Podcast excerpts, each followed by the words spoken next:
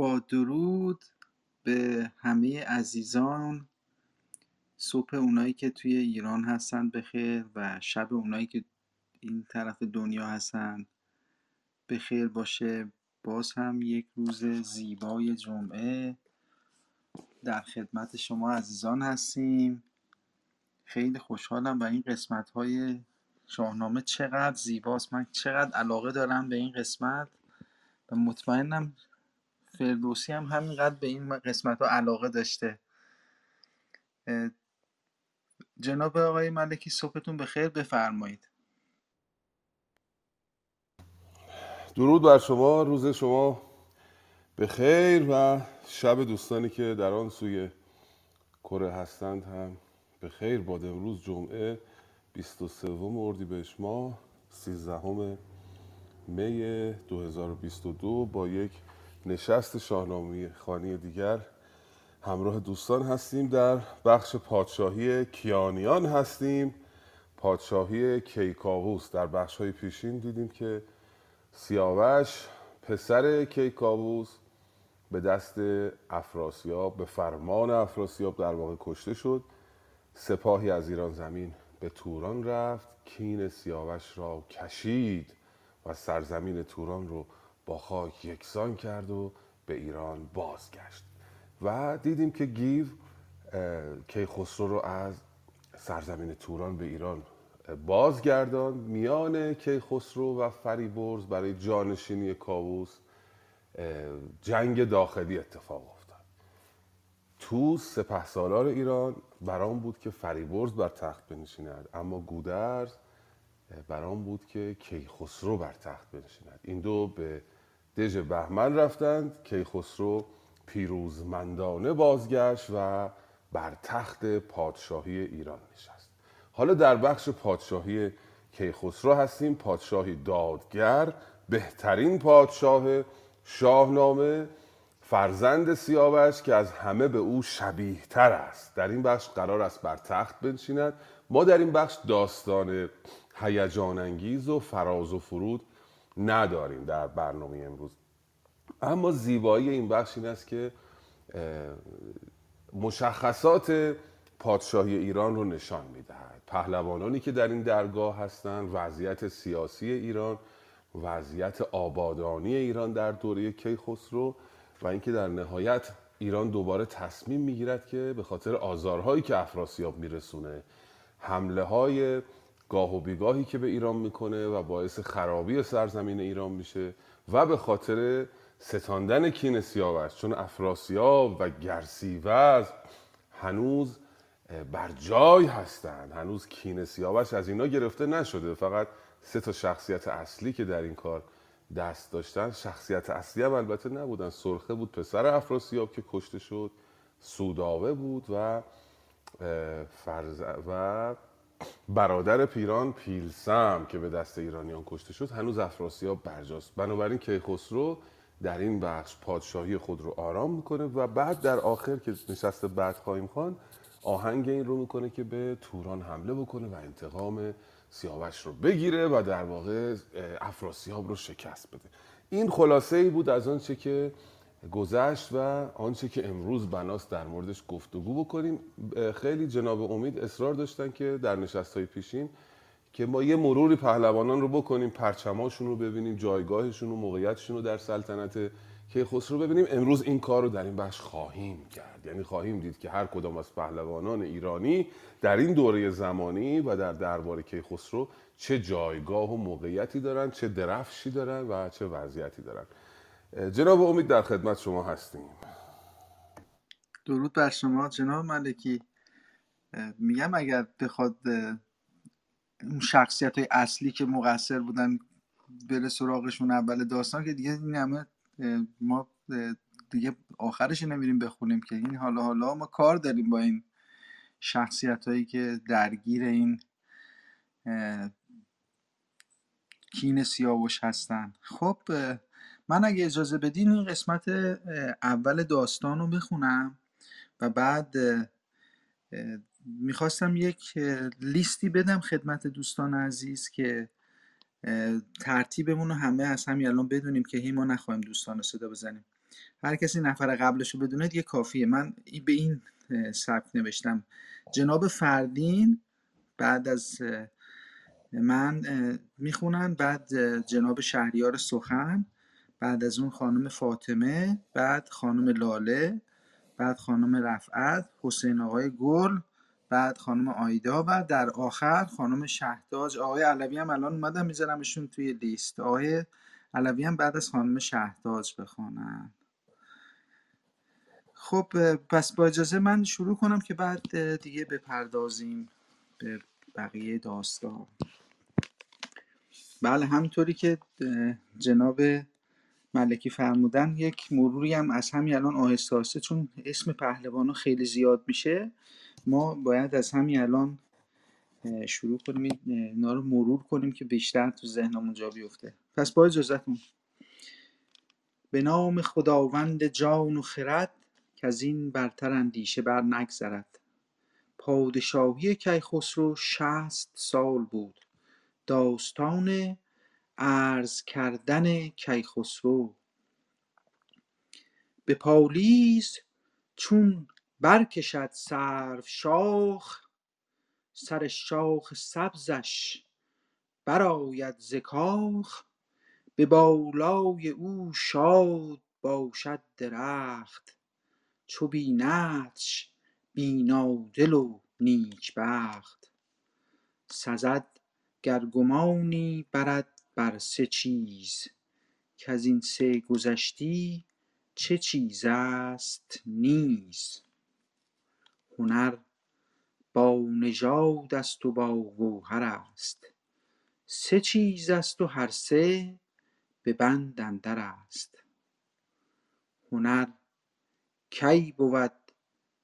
هنر کی بود تا نباشد گهر؟ نژاده بسی دیده ای بی هنر.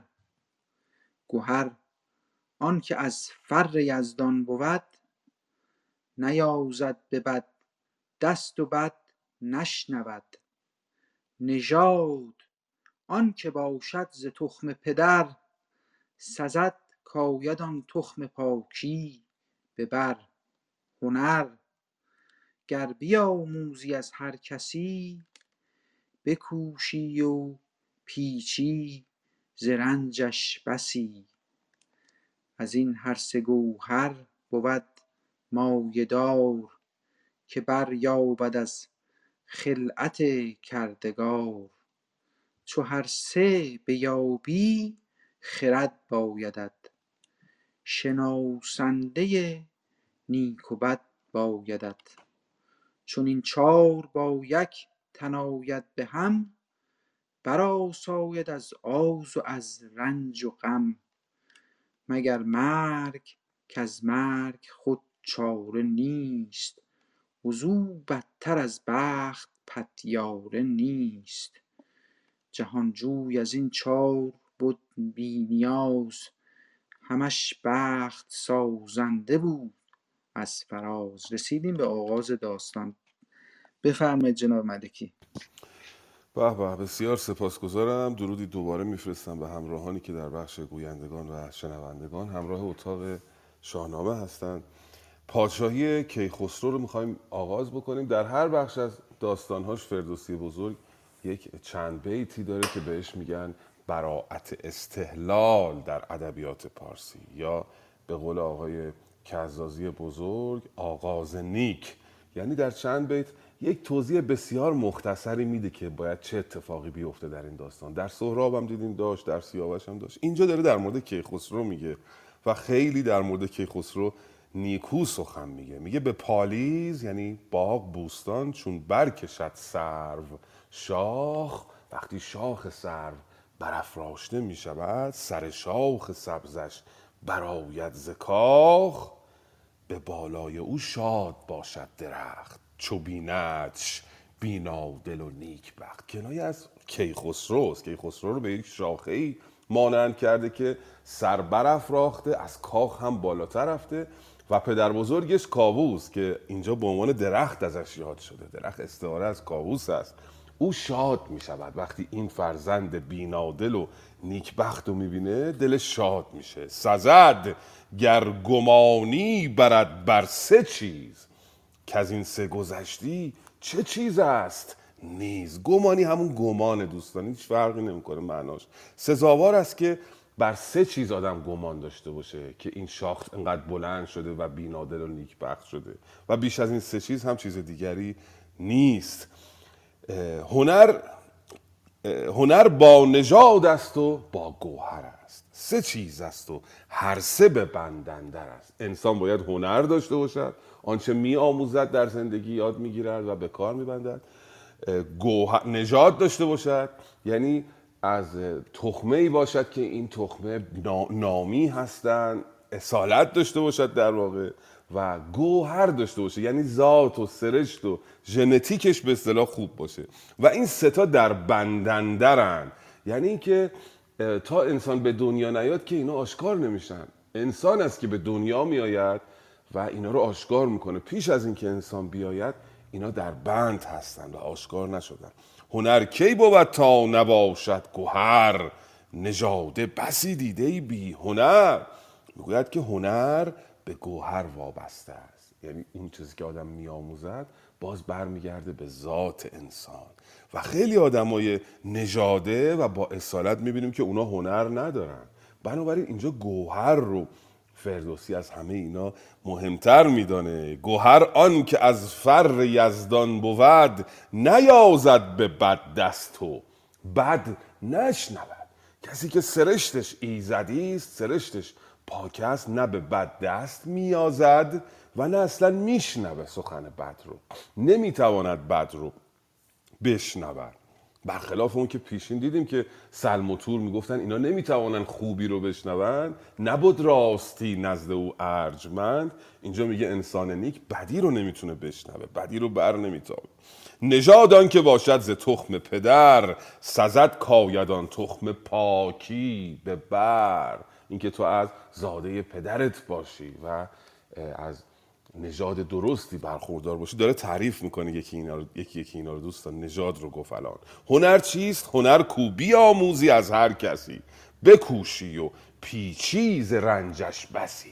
اونی که از دیگران یاد می‌گیری و تلاش می‌کنی و رنج می‌بری به دست میاری اونو میگن هنر. از این هر سه گوهر بود مایدار که بریابد از خلعت کردگار. از این ستا گوهر از همه مهمتر ذات انسان ژنتیک انسان از همه اینا مهمتره. چون هر سه بیابی خرد بایدت. شناسنده نیک و بد بایدت. حالا که این ستا رو داری نژاد و گوهر و هنر رو داری باید یه چیز چهارمی داشته باشی و اون هم خرد هست. بعد خرد رو اینجا فردوسی تعریف می‌کنه. خرد شناسنده نیک و بده.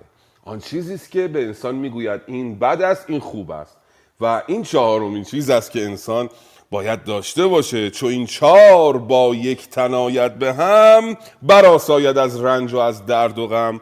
مگر مرگ که از مرگ خود چاره نیست اوزو بدتر از بخت پتیاره نیست. این چهارتا رو شما داری؟ دیگه همه کارات درسته. فقط یه مشکل میمونه اونم مرگ است که هیچ کس از مرگ گریزی ندارد. جهانجوی از این چار بود بینیاز همش بخت سازنده بود از فراز. و حالا دیگه گفت جهانجوی کیخسروه یه این جناب کیخسرو که الان قرار پادشاه ایران بشه هر چهارتای اینا رو داره از اینها بینیازه و یه چیزی هم افزون بر اینا داره و اون هم بخته. شانس هست بخت هست که یار اوست. خب این بخش برات اصطلاح رو من سعی کردم بازش کنم. خیلی دشواره کسانی که با شاهنامه معنوس نیستن. سعی کردم بازش کنم و فکر می‌کنم نکته مانده ای نماند. به خاطر اینه که یه مقداری زمان زیاد گذاشتم و چون اول جلسه است جناب امید من تلاش می‌کنم دوستان بیشتر بیاین بعد بریم سراغ داستان. این بخش اول رو یه مقداری بیشتر توضیح دادم. پوزش خواهم در خدمتتون هستم بعد درود بر شما. ما برای دوستان عزیزمون فقط من بگم داستان کیخسرو جلد چارجلی خالقی, خالقی صفحه 451 هستیم. الان بیت حدودا 15 رو می‌خوانیم و فکر می‌کنم توی هشت جلدی دفتر سوم هست. حالا من پیدا می‌کنم صفحش هم خدمت دوستان میگم. آقای فردین شما نفر اول هستید بفرمایید. بر شما مهربانان بر روی دیدگان. به نام خداوند جان و خرد که از این برتر اندیشه بر نگذرد. سخن راند گویا بدین داستان دگر گوید از گفته باستان. کنون باز گردم به آغاز کار که چون بود کردار آن شهریار. چو تاج بزرگی به سر برنهاد از او شاد شد تاج و او نیز شاد. به هر جای ویرانی آباد کرد دل غمگنان از غم آزاد کرد. از ابر بهاران ببارید نم ز روی زمین زنگ بزدود غم. جهان گشت پر سبزه و رود آب سر غمگنان اندر آمد به خواب. زمین چون بهشتی شد آراسته ز داد و ز بخشش پر از خواسته. چو جم و فریدون بیاراست گاه زود شاه جهان شد پر از خوبی و ایمنی ز بد بسته شد دست اهریمنی. فرستادگان آمد از هر نامداری و هر پهلوی. فرستادگان آمد از هر سوی ز هر نامداری و هر پهلوی. پس آگاهی آمد سوی نیمروز به نزد سپهدار گیتی فروز که خسرو ز توران به ایران رسید. نشست از بر تخت کاو را سزید. بیاراست رستم به دیدار شاه ببیند که تا هست زیبای گاه. ابا زال سام نریمان به هم بزرگان کابل همه بیش و کم سپاهی که شد دشت چون آبنوس بدرید هر گوش ز آوای کوس. سوی شهر ایران گرفتند راه زوار فرامرز و پیل و سپاه. به پیش اندرون زال با انجمن بنفش از پس پیلتن. درفش بنفش از پس پیلتن. اگه تا اینجا کافیه من در خدمت شما هستم دوستان. بسیار سپاسگزارم. خیلی خورسندم که بعد از مدت ها ما صدای گرم شما رو شنیدیم. جناب فردین گرامی آغاز داستان پادشاهی کیخسروست چو تاج بزرگی به سر برنهاد از او شاد شد تاج و او نیز شاد. این ببینید چه زیبا گفته فردوسی. تاج هم از وجود کیخسرو شاد شده. یعنی او زیب تاج است. در واقع تشبیه یک جور می‌توان گفت که این یک مانندگی تفضیلی است. یعنی همیشه آدمیزاد از نشستن تاج بر سرش خوشحال میشه این دفعه تاج از آمدن کیخسرو خوشحاله و ویرانی ها رو شروع کرد به آباد کردن. نکته جالب این است که اوضاع طبیعت هم بهتر میشه. دیدیم در دوره‌ای که به اصطلاح پادشاه نداشت ایران خشکسالی و قحطی و اینا بود. الان از ابر بهاری ببارید نم. ز روی زمین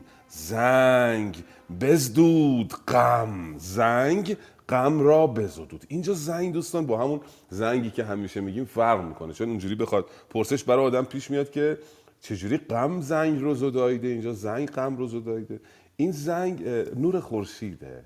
نور خورشید غم رو از سرزمین بزدایید در واقع. زمین چون بهشتی شد آراسته ز داد و ز بخشش پر از خواسته. چو جم و فریدون بیاراست گاه ز جام و ز رامش نیاسود شاه. او رو به جم و جمشید و فریدون مانند کرده. جمشید و فریدون همیشه پادشاهانی هستن که در طول شاهنامه خیلی بهشون اشاره میشه. پادشاهان بزرگی هستن و خبر میره به نزد رستم که بله کیخسرو بر تخت نشسته. رستم به رسم معمول برای عرض احترام باید بیاد به پیش پادشاه. بسازید رستم شدن نزد شاه. بیاراست کار و بیامد به راه ابا سام نریمان به هم بزرگان کابل همه بیش و کم. رستم حالا قراره تو این بخش دوستان ما یه خورده این نسب ها رو صحبت بکنیم در موردش و وضعیت سیاسی رو صحبت بکنیم. چون داستان خیلی هیجان انگیزی امروز نداریم. برای این کار وقت بیشتر داریم که نسب ها رو بگیم. رستم فرزند زال است و زال فرزند سام سام فرزند نریمان است و نریمان هم گرشاس بیست یعنی فرزند گرشاس پس این نسب نامه رستم است و رستم اکنون در سرزمین نیمروز که سیستان فعلی می شود بر تخت نشسته. او به عنوان مهمترین شخصیت به اصطلاح مهمترین پهلوان ایرانی به نزد شاه می آید.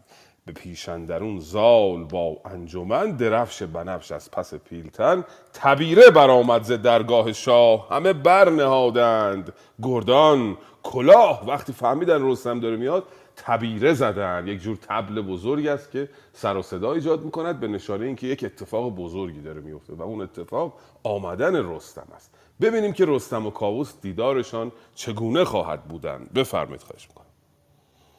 بعد درود بر همه دوستان و عزیزانی که تازه به ما پیوستند.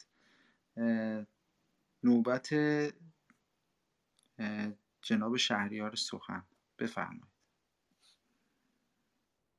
به نام خداوند کیهان و گردان سپر فروزنده ماه و ناهید و مهر. درود از و احترام.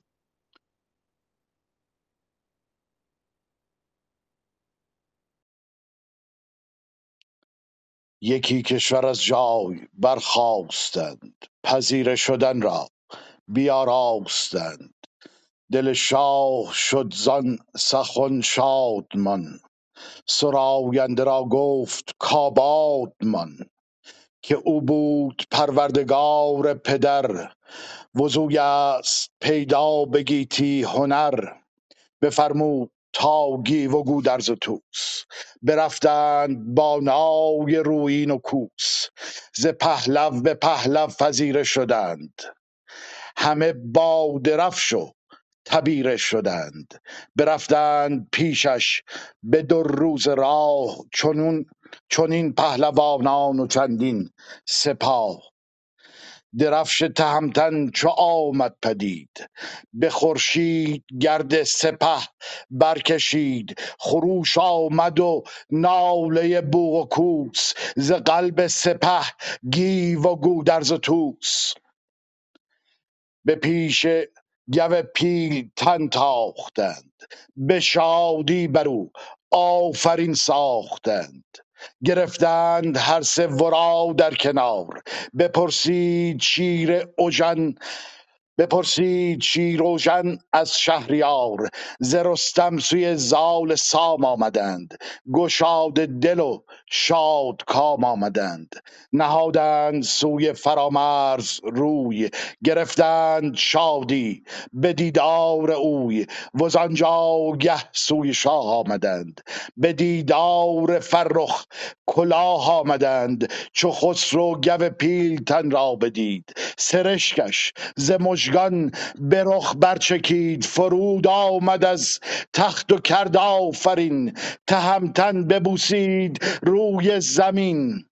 به رستم چنین گفت کای پهلوان همیشه بزی شاد و روشن روان که پروردگار سیاوش تویی به گیتی هنرمند و خامش تویی سر زال از آن پس به بر در گرفت ز بهر پدر دست بر سر گرفت.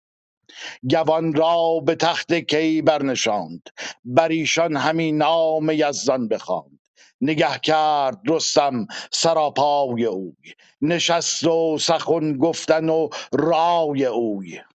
رخش گشت پر خون و دل پر ز درد ز کار سیاوش بسی یاد کرد. به شاه جهان گفت کای شهریار جهان را توی از پدر یادگار. به در, در نامه باستان سه تا بیت دیگه این بخش داره من اینو می‌خونم که جا نیفته. ندیدم من در جهان نامور بدین فر و مانندگی پدر او زان پس چو از تخت برخواستند نهادند خان و میاراستند. جهاندار تا نیمی از شب نخفت گذشته سخنها و می بود جفت. سپاسگزارم جناب شهریار گرامی. بسیار ممنونم که با این صدای پرسلاوت خودتون ما رو گاه به گاه همراهی می‌کنید. بله اه، شیوه آمدن رستم رو به درگاه کاووس می- می‌گوید. رستم میآید کیخسرو وقتی میشینه می میشنوه که رستم داره میاد. دو تا بیت اینجا داره فردوسی شادی کیخسرو رو نشون میده. هنر فردوسی همینه. با یه بیت دو تا بیت وضع و حال اون شخصی که داره این رو میگه میاره جلوی چش ما. دل شاه شد زان سخن شادمان. سراینده را گفت کاباد مان ببین همینی که به سراینده به رامشگر میگه آباد باشی دمت گرم. یعنی شاه خوشحال شده دیگه. ببخشید دارم من گفتم دمت گرم. وقت برای چیزی رو میگم برای تلطیف فضا اینو میگم. اگر شاه هیچ وقت همچین ترکیبی رو احتمالا به کار نمی‌بره. به سرایه میگه که سراینده میگه که بخوان. و این شادی او رو نشون میده که او بود پروردگار پدر. عزوی است پیدا به گیتی هنر. بعد نشان میده که سه تا پهلوان اصلی دربار میرن به پذیره شدن رستم. بفرمود تا گیو و گودرز و توس برفتند با نای روین و کوس. و اینجا یه دونه جمله داره. دوستان گرامی شاهنامه خیلی ساده است خوندنش. فقط این قلقاشو به دست باید بیاری مثلا ممکنه سوال پیش بیاد ز پهلو به پهلو. پذیره شدن یعنی چی؟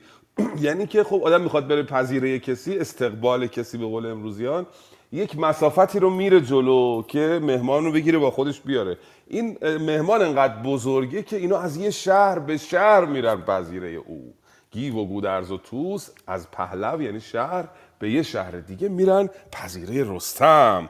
برفتن پیشش به دو روز راه چون این پهلوانان و چندین سپاه. رستم میآید اینها او رو در آغوش می‌گیرند. گرفتند هر سه ورا در کنار. بپرسید شیروژن از شهریار. شیروژن اینجا استعاره از رستمه. میگه رستم حال کیخسرو رو پرسید. بپرسید از شهریار یعنی حال شهریار رو پرسید از این ستا بعد آمدن رفتن سراغ زال. زال رو بهش پذیره گفتن بعد فرامرز پسر رستم رو بهش پذیره گفتن و آمدن به نزد پادشاه. وقتی رسیدن نزد پادشاه فرود آمد از تخت و کرد آفرین تهمتن ببوسید روی زمین. تو یه بیت تصویر رو میاره جلو چشمون صحنه پردازی می‌کنه. پادشاه از تخت میاد پایین. خیلی حرف پادشاه از تختش برای کسی بیاد پایین. و تهمتن زمین رو میبوسه. دو تا بیت خوشگل به رستم میگه که من راه میرم. بعضی موقع تو ذهنم نمی‌دونم چرا این بیت چند وقت همینطوری میچرخه. به رستم چنین گفت که پهلوان همیشه بدی شاد و روشن روان که پروردگار سیاوش توی. به گیتی خردمند و خاموش توی. به او می‌گوید که پروردگار سیاوش توی و خردمند و خاموش توی این ستودن رستم آدم رو به وجد میاره و سر زال رو در بر می‌گیره و حالا رستم رخش گشت پرخون و دل پر ز درد ز کار سیاوش بسی یاد کرد. به شاه جهان گفت که شهریار جهان را توی از پدر یادگار. ندیدم من در جهان نامور بدین فر و مانندگی پدر. هیچ کسی رو ندیدم اینقدر شبیه پدرش باشه. حالا بخش بعدی دوستان گرامی کیخسرو می‌خواد بره یک دوری به اصطلاح امروزی ها در محدوده پادشاهی خودش بزنه بگردد گرد پادشاهیش و ببینه که در سرزمین ایران در این هنگام چه خبر هست. این بخش رو لطفا بخوانید. بله خانم فاطمه بفرمایید. سلام به همه دوستان و اساتید حاضر. وزان پس چو از تخت برخاستند نهادند خوان و می آراستند. جهاندار تا نیمی از شب نخفت. گذشته سخنها می بود جفت. چو خورشید تیغ از میان برکشید شب تیره را گشت سر ناپدید تبیره برآمد ز درگاه شاه. به سر برنهادند گردان کلاه. چو طوس و چو گودرز و گیو دلیر چو گرگین و رستم و بهرام شیر. گرانمایگان نزد شاه آمدند بدان نامور بارگاه آمدند. به نخچیر شد شهریار جوان ابا نامور رستم پهلوان. ز لشکر برفتند آزادگان چو گیو و چو گودرز کشوادگان. سپاهی که شد تیره خورشید و ماه ز بس جوشن و ترگ و تیغ و کلاه همه بوم ایران سراسر بگشت به آباد و ویرانی اندر گذشت. هر آن بوم و بم کان نه آباد بود تبه بود و ویران ز بیداد بود. درم داد و آباد کردش ز گنج ز داد و ز بخشش نیامدش رنج. به هر شهر بنشست و بنهاد تخت چنان چون بود مردم نیکبخت. همه بدره و جام می خواستی به دینار گیتی بیاراستی. وزآنجا سوی شهر دیگر شدی همان با می و تخت و افسر شدی. چنین تا در آذرابادگان بشد با بزرگان و آزادگان. همی باده خورد و همی تاخت اسب بیامد سوی خان آذرگشسپ جهان آفرین را ستایش گرفت. به آتشکده اندر نیایش گرفت. بیامد خرامان از آن جایگاه نهادند سر سوی کاووس شاه. نشستند با او به هم شادمان نبودند جز شادمان یک زمان. چو پر شد سر از جام روشن گلاب به خواب و به آسایش آمد شتاب. چو روز درخشان برآورد چاک بگسترد یاقوت بر تیره خاک. جهاندار بنشست و کاووس کی دو شاه سرافراز دو نیک پی. ابا رستم گرد و دستان به هم همی گفت کاووس هر بیش و کم از افراسیاب اندر آمد نخست دو را به خون دو دیده بشست. بگفت آنک او با سیاوش چه کرد از ایران برآورد یکباره گرد. بسا پهلوانان که بی جان شدند زن و کودک خرد پیچان شدند بسی شهر بینی از ایران خراب تبه گشته از رنج افراسیاب تو را ایزدی هر چه باید هست ز بالا و از دانش و زور دست. ز فر و تمامی و نیک اختری ز شاهان به هر گوهری برتری. کنون از تو سوگند خواهم یکی نباید که پیچی ز داد اندکی. که پرکین کنی دل از افراسیاب. دم آتش اندر نیاری به آب. به مادر بدو ننگری. نپیچی و گفت کسی نشمری. به گنج و فزونی نگیری فریب. به پیش از فراز آیدت گر نشیب. به گنج و به تخت و به تیغ و کلاه به گفتار با او نگردی ز راه بگویم که بنیاد سوگند چیست؟ خرد را و جان تو را بند چیست؟ بگویی به دادار خورشید و ماه. به تیغ و به مهر و به تخت و کلاه. به برز و به نیک اختر ایزدی که هرگز نپیچی به سوی بدی. میانجی نخواهی جز از تیغ و گرز منش برز داری به بالای برز. چو بشنید ازو شهریار جوان سوی آتش آورد روی و روان به دادار دارنده سوگند خورد. به روز سپید و شب لاجورد. من قطع نشدم باگ نخوردم. نه نه بسیار سپاسگزارم خانم فاطمه گرامی همراه همیشگی.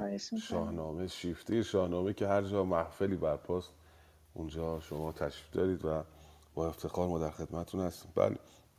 اینجا دیدیم که رستم آمد به نزد کیخسرو بعد کیخسرو راه افتاد که در سرزمین پادشاهی خود بگردد. چو خورشید تیغ از میان برکشید شب تیره را گشت. سر ناپدید. باز ببینید توی یه بیت صبح شدن و فردوسی توصیف کرده. به صد زبان صبح رو توصیف می‌کنه. وقتی که میگه خورشید شمشیرش رو کشید سر شب رو قطع کرد. به جای اینکه بگه صبح شد بگه خورشید شمشیر کشید و سر شب رو قطع کرد. و وقتی که صبح شد در واقع تبیره برآمد ز درگاه شاه. به سر برنهادند گردان کلاه چو توس و چو گودرز گشواد و گیو چو گرگین میلاد و شاپور نیو. یکی یکی اسم پهلوانا رو داریم باشون آشنا میشیم. خانم تهمینه هستن. بله درود بر خانم تهمینه. من هر وقت یه آرایه میگم یاد نام ایشون میفتم چون ایشون پیشنهاد کردن که آرایه ها رو بگویید. ما یک آرایه داریم بعد ادبیات پارسی به نام سیاقت الاعداد اگه نامش رو درست گفته باشم درست نگفتم خانم دکتر پزشک اصلاح بفرمایند. درود بر خانم دکتر. که این نام ها رو وقتی که پشت سر هم می آورد این رو بهش میگن سیاقت الاعداد یا نام شمار چو توس و چو گودرز گشواد و گیو چو گرگین میلاد و شاپور نیو. این پنج تا پهلوانان گرامی هستند که میان نزد شاه گرام مایگان نزد شاه آمدند بدان نامور بارگاه آمدن اینا به نخچیر می‌روند و بعدش راه میفتند که برن و سرزمین ایران رو ببینند. هر آن بوم و بر کان نه آباد بود تبه بود و ویران. ز بود درم داد و آباد کردش ز گنج. ز داد و ز بخشش نیامد رنج اینجاست که کیخسرو میگن که پادشاه دادگری است پادشاه خوبی است. وظیفه پادشاهی خودش رو انجام میده آباد کردن بر و بوم نه بردن مردم به جاهای نامعلوم و سخن گفتن از مسائل مهم آنچه وظیفه پادشاه است آباد ساختن بر و بوم است و آسایش مردم که کیخسرو چنین می‌کند. امیدوارم همیشه سرزمین ما آباد ماناد و حال مردم ایران خوش نیست. اصلا سیاسی و اینا ما حرف نمی‌زنیم توی کلاس ها چون از همه انواع اندیشه ها ممکنه در یک کلاس باشن و درست نیست اصلا معلم اندیشه سیاسی رو بخواد بگه. اما حال مردم رو هممون می‌دانیم خوش نیست. امیدواریم که این سرزمین آباد شود و این ایران ماندگار حال مردمش خوش باشد. بله که ایرانمان شاد و پاینده باد سر ظلم و بیداد افگنده باد. این بیت یه دفعه آمد در ذهنم و گفتم پیشکش می‌کنم به دوستان. بله کیخسرو سرزمین رو آباد کرد و رفت تا آذرآبادگان آذرآبادگان همین آذربایجان فعلی ماست که می‌بینیم در شاهنامه جز پیکره ایران همیشه بوده است و تا جاودان خواهد بود و هیچ ربطی به ترکستان نداره. ترک در شاهنامه بخش شرقی ایرانه. آذرآبادگان جز پیکره ایران است و پهلوانان آذرآبادگانی ایرانی هستند و یک سره اون سرزمینی که امروز بهشون میگن آذری زبان و حتی ترک زبان اینها همه آذرآبادگان بودن و جزی از پیکره ایران. همی باده خورد و همی تاخت اسب بیامد سوی خان آذرگشسب. خان آذرگشسب هم گفتیم پیشتر آتش جنگاوران بوده آذرگشسب و در کناره رود چیچست در ارومیه فعلی این آذر برپای بوده تا اونجا کیخسرو میره و بر میگرده میره پیش کاووس شاه پیش پدر بزرگش. یه گفتگویی بین کاووس و کیخسرو اینجا اتفاق میفته. کیخسرو کاووس پدر بزرگ کیخسروست. او رو می‌خواند. الان دیگه بازنشسته شده در واقع. یک پادشاه بازنشسته است که داره به نوش نصیحتش می‌کنه نصیحت می‌کنه. در مورد افراسیاب صحبت می‌کنه. میگه دیدی افراسیاب با پدرت چه کرد؟ بسا پهل بگفت آنکه او با سیاوش چه کرد؟ از ایران برآورد. یک بار گرد. بسا پهلوانان که بیجان شدند زن و کودک خورد پیچان شدند. بسی شهر بینی از ایران خراب تبه گشته از رنج افراسیاب. میگه که الان ایران خیلی جاش خراب شده. پس دوستان گرامی ببینید افراسیاب هنوز در حال تجاوز به ایرانه.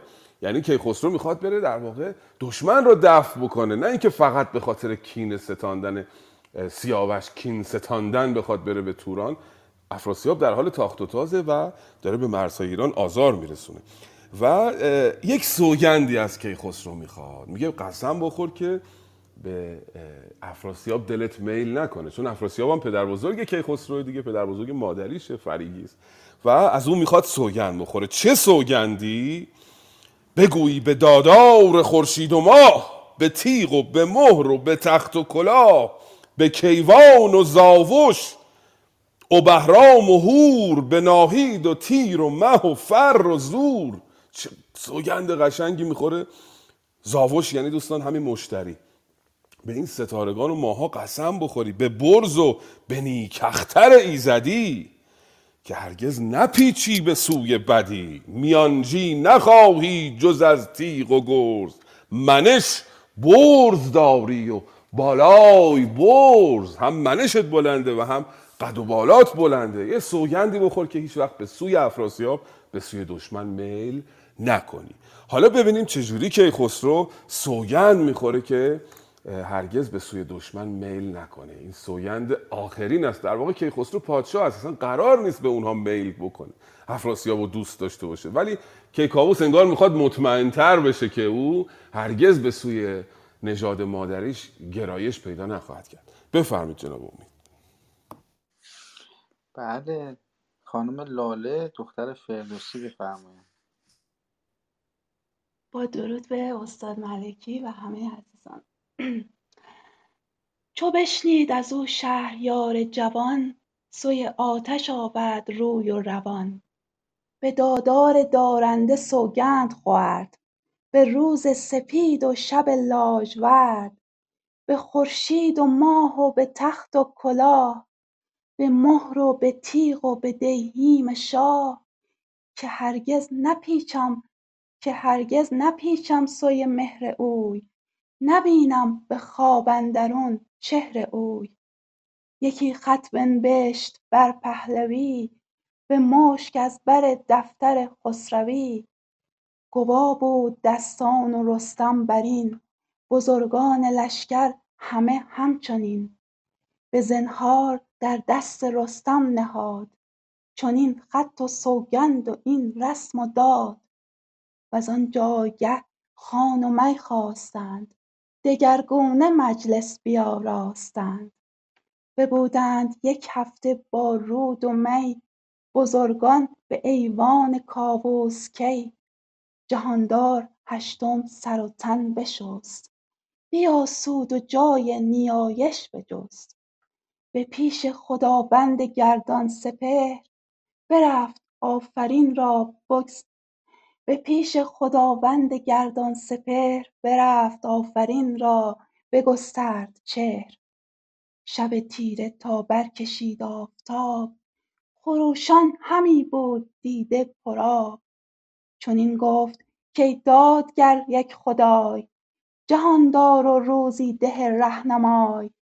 به روز جوانی تو کردی رها مرا بی سپاه از دم اژدها. تو دانی که سالار توران سپاه نه پرهیز داند نه ترس از گناه. به ویران و آباد نفرین اوست دل بی گناهان پر از کین اوست. به بیداد خون سیاوش بریخت برین مرز باران آتش ببیخت. دل شهریاران پر از بیم اوست. بلا بر زمین تخت و دیهیم اوست. به کین پدر بنده را دست گیر. ببخشای بر جان کاووس پیر. تو دانی که او را بدی گوهرست همان بدنژادست و افسونگرست فراوان بمالید رخ بر زمین. همی خواند بر کردگار آفرین. وزان جایگه شد سوی تخت باز بر پهلوانان گردن فراز.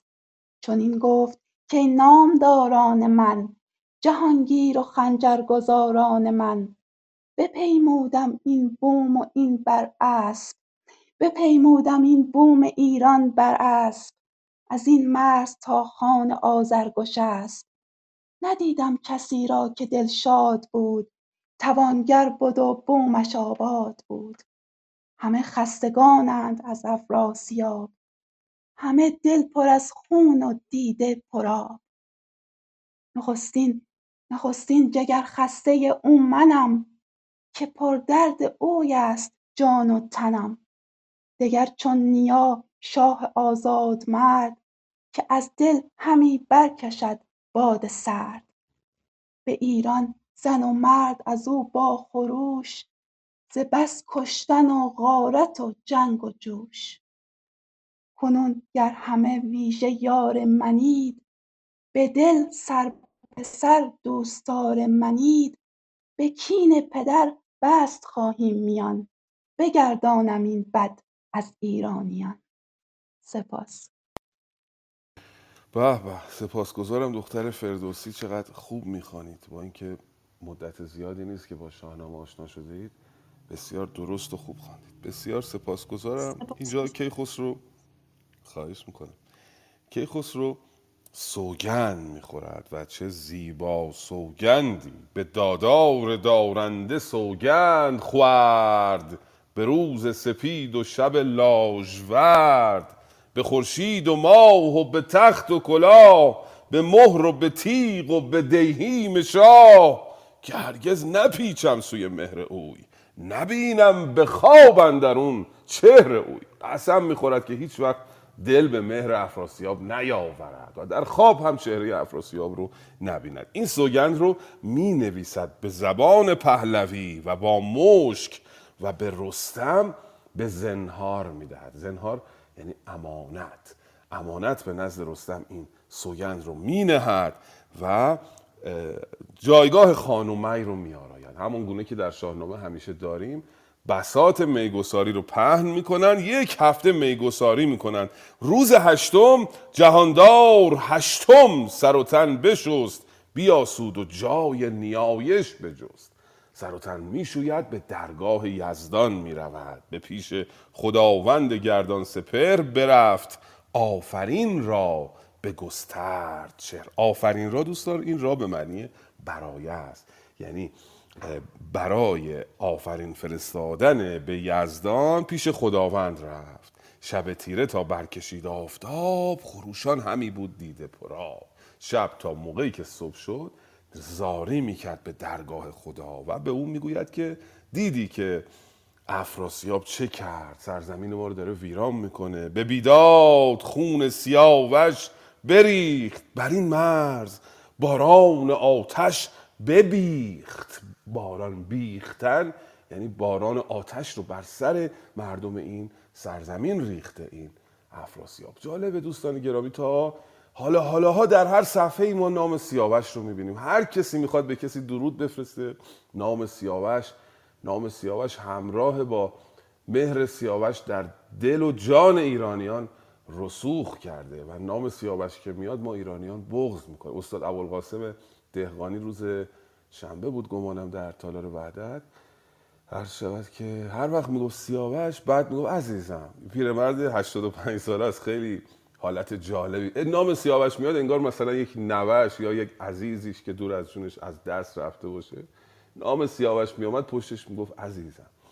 سیاوش خیلی عزیز است برای ایرانیان و نماد پاکی و راستی و منش مهینه ایرانی است. و به خداوند می‌گوید که دیدی که افراسیاب چه کرد و سیاوش رو چه بلایی سرش آورد و این سرزمین رو هم ویران کرده. ندیدم کسی را که دلشاد بود توانگر بود و بومش آباد بود. نخستین جگر خسته او منم که پر درد اوی است جان و تنم. دگر چون نیا شاه آزاد مرد که از دل همی برکشد باد باد سرد.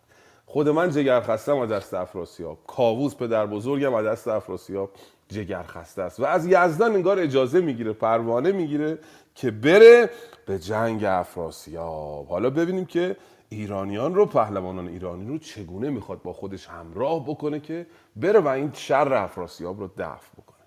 بفرمایید خواهش بکنم درود بر شما. بله خانم رفعت بفرمایید.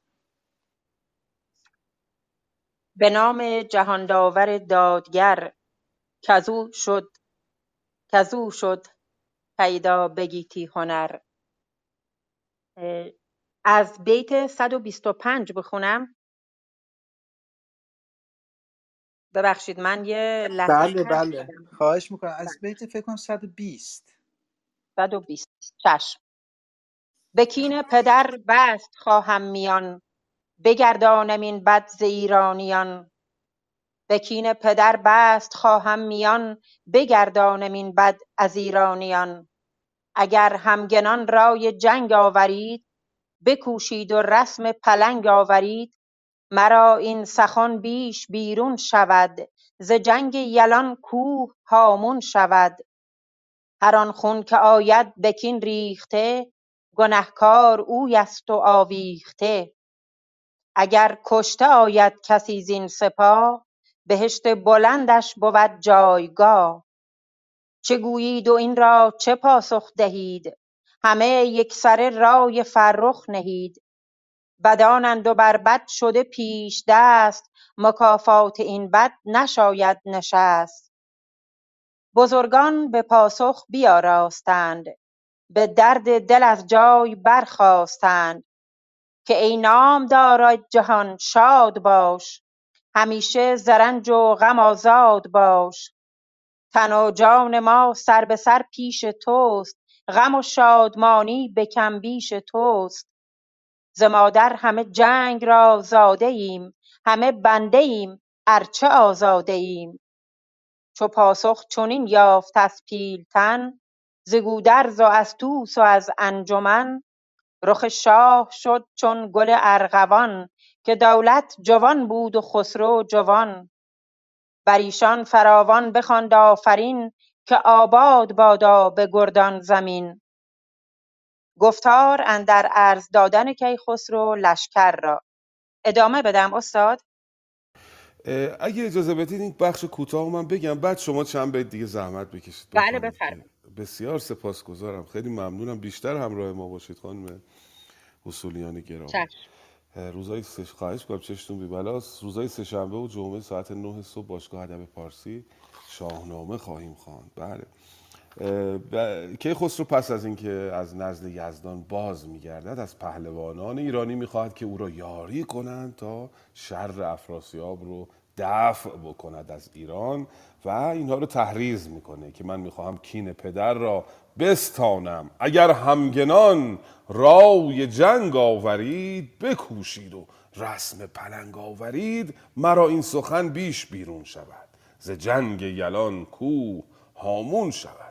و پهلوانان هم پاسخ میدن و پاسخ همداستانی میدن. همداستان می‌شوند با کیخسرو و می‌گویند ز مادر همه مرگ را زاده ایم همه بنده ایم ارچه آزاده ایم. اگرچه ما آزاد مردان هستیم اما در این حال بنده پادشاه هم هستیم. و پادشاهان رو و پهلوانان رو یکی یکی الان نام می‌بره که کیخسرو از همداستانی اینها خوشحال میشه. ببینید مناسبات سیاسی رو ببینید. که خسرو اول موافقت بزرگان سرزمین رو و پهلوانانش رو جلب می‌کنه. بعد اون وقت آهنگ جنگ می‌کنه. ز گودرز و ببخشید چو پاسخ چنین یافت از پیلتن ز گودرز و از توس و از انجمن رخ شاه شد چون گل ارغوان که دولت جوان بود و خسرو جوان. چهار شخصیت اصل سه شخصیت اصلی پیلتن گودرز و توس وقتی موافقتشون اعلام می‌کنن دیگه که خسرو آمادگی احساس می‌کنه که وجود داره برای جنگیدن. در این بخشی که خانم رفعت یه بخشش رو خواهند که خسرو در واقع نام این پهلوانان ایرانی رو می نویسه و می نویسه هر کدوم چند نفر همراه دارن. در واقع داره یه آمارگیری می‌کنه پهلوانان ایرانی. یک ارزیابی بکنه ببینه چه در چنته داره. خب قراره در بخشای بعدی بره و با توران بجنگه. یکی یکی نام این پهلوانان نوشته میشه و قدرتشون سنجیده میشه یا آمارگیری ازشون میشه. این بخش هم جالبه جناب امید همونطوری که گفته بودید می‌خوام این نام ها رو بهتر بشناسیم. اینجا هم بخش جالبی می‌تواند بود در معرفی پهلوانان شاهنامه. بفرمید خواهش می‌کنم. بگشتن در این گردان سپهر بگشتن در این نیز گردان سپهر چون از خوشه بنمود خورشید چهر. ز پهلو همه موبدان را بخواند سخنهای بایسته چندی براند. دو هفته در بار دادن ببست به نوی یکی دفتر اندر شکست. بفرمود موبد به روزی دهان که گویند نام کهان و مهان. سزاوار بنبشت نام گوان چنان چون بود در خور پهلوان. سزاوار بنبشت نام گوان چنان چون بود در خور پهلوان. نخستین ز خویشان کاووس کی ستوده سپهبد فکندند پی. فریبرز کاووسشان پیشرو کجا بود پیوسته شاه نو؟ گزین کرد هشتاد تن نوذری همه گرزدار و همه لشکری. ز اسپ سپهبد نگهدارشان که بردی به هر کار تیمارشان. که تاج کیان بود و فرزند طوس خداوند کوپال و شمشیر و کوس. سه دیگر چو گودرز گشواد بود که لشکر برای وی آباد بود. نبیره پسر داشت هفتاد و هشت دلیران کوه و سواران دشت. فروزنده تاج و تخت کیان فرازنده اختر کاویان. چو شصت و سه از تخمه گژدهم بزرگان و سالارشان گستهم. ز خویشان میلاد بد صد سوار چو گرگین پیروزگر مایه دار. ز تخم نوایه چو هشتاد و پنج سواران رزم و نگهبان گنج. کجا پرته بودی نگهدارشان بر ازمندرون دست بردارشان. بفرمایید استاد. کافیه؟ بسیار. بله بله بسیار سپاسگزارم. آمار پهلوانان رو ببینید یه معرفی گونه است در واقع. هم نشان از قدرت پهلوانان دارد هم چند و چونش. در بخش بعدی هم حالا یک رژه اینا خواهند رفت و یکی یکی مشخصاتشون و درفششون هم معرفی می‌کنه. میگه که برای این ارزیابی و آمارگیری در واقع اول کاووس رو نگاه می‌کنه که 110 سپهبد هستند که منصوب به کاووسن و بزرگ اینها فریبرز است. پسر کاووس شاه. خب بعد از سیاوش پسر بزرگ او فریبرز بود که ادعای پادشاهی هم داشت اما دید که یزدان که خسرو رو می‌خواهد. بعد از فریبرز نوزر رو نام می‌بره. نوزر توس نوزر اصلا می‌خوام. توس نوزر توس فرزند نوزر است. پدرش نوزر بوده شاه بود پدر توس توس شاهزاده است اما چون اون کفایت لازم رو نداشت برای شاه شدن رستم رفت و کیقوباد رو بر تخت نشان به خاطر همین توس همواره شخصیت اول هست در دربار کیخسرو. پس از کیخسرو نخست توسه حالا رستم که داستانش جداگانه است جهان پهلوانه و از همه اینا برتره ولی در اون سلسله مراتب دربار بعدش توسه توس نوزر هشتاد تن بهش منصوب هستند و زرسب بزرگتر و مهتر این هاست. زرسب فرزند توس هست. بعد گودرز گشواد. این گودرز گشواد که یک ارز و طور خیلی زیادی داره خاندانش. هفتاد و هشت پسر داره. پسر و نوه داره که اینا هر کدومشون یه پهلوانی هستن و بیشتر پهلوانان نامدار شاهنامه از بچه های این گودرزن. خود همین گیو هست روحام هست بهرام هست باز دوباره نوش بیژن هست خیلی هست. حالا در بخش های بعدی یکی یکی نام می‌بریم. هفتاد و هشت نفر فقط فرزند و نوه داره. حالا سایر منصوبینش رو بگذریم. یک شخص دیگر رو به ما معرفی می‌کنه به اسم گجدهم که 63 نفر به اون منصوب هستن. 63 سپهبد این 63 نفر که میگیم خودشون یک نفر نیستن. هر کدام یک عرض و طولی دارن و یه لشکری دارن و یه تشکیلاتی. 63 بزرگ به اون منصوب هستن. سالار اینها گستهم هست. این نام ها رو به یاد داشته باشیم بخش های بعدی خیلی باشون کار داریم. زخیشان میلاد بود صد سوار چو گرگین پیروزگر مایدار میلاد. باز یکی دیگه از پهلوانان شاهنامه است که جز شخصیت های اصلی پهلوانان اصلی درباره صد سوار همراهشه و گرگین پسرش مایدار اوست مهتر این لشکر است. پس گرگین میلاد بعدا زیاد اسمشو میشنویم خاطرتون باشه. این گرگین میلاد داستانها باش خواهیم داشت. حالا در بخش بیژن. ز تخم لواده چو هشتاد و پنج سواران رزم و نگهبان گنج کجا برته بودی نگهدارشان؟ به رزم درون دست بردارشان. خاندان لواده رو به ما معرفی می‌کنه. که کمتر تو شاهنامه در موردش صحبت میشه. میگه 85 نفر منصوب به او هستند و اینا سوا... هم رزم در رزم سوارکارند و هم نگهبان گنج و خزانه و اینها هستند در واقع. سربازان بانک مرکزی هستند این تخم لواده و برته سالار ایناست. سی و سه نفر از تخم پشنگ هستند که روین روین مهتر اینها. سه تا پشنگ ما در شاهنامه داریم. یه پشنگ پدر افراسیاب بود یه پشنگ پدر در واقع منوچهر بود و این پشنگ سوم دوستان گرامی که یکی از پهلوانان شاهنامه هست. خودش یک به اصطلاح خاندانی دارد که روین مهتر این خاندان است. حالا بقیه هم بخوانید. چند تا پهلوان دیگه هم نام ببره. در موردش صحبت بکنیم. بفرمایید خواهش می‌کنم. بله بعد من یک بار دیگه اس- اسامی می‌خونم که نوبت ها رو بدونن عزیزان. بعد از خانم رفعت آقای حسین کیانیفر هستند بعد خانم آیدا خانم شهتاج علی آقا ببخشید آقای علوی بعدشون علی آقا بعد آقا احسان بعد خانم تهمینه محمد جواد عزیزم بعدش هم خانم دکتر نگار و خانم هنرمند فرهناز اینا دوستان به یادشون باشه اسامی و نوبت ها رو که دیگه من نخوام صداشون بزنم خودشون به نوبت بخوانن. بفرمایید. حسین آقا بفرمایید. به نام خداوند هستی و هم راستی سلام می‌کنم به استاد گرامی جناب ملکی استاد وید نیک و دوستان همیشه همراه. چو سی و سه مهتر ز تخم پشنگ که رو این بودی شاهشان روز جنگ. به روز نبرد او بودی پیش کوس. نگهبان گردان و داماد تو ز خویشان شیروی هفتاد مرد که بودند گردن کشان نبرد. بر ایشان نگهدار فرهاد بود که در جنگ سندان و پولاد بود.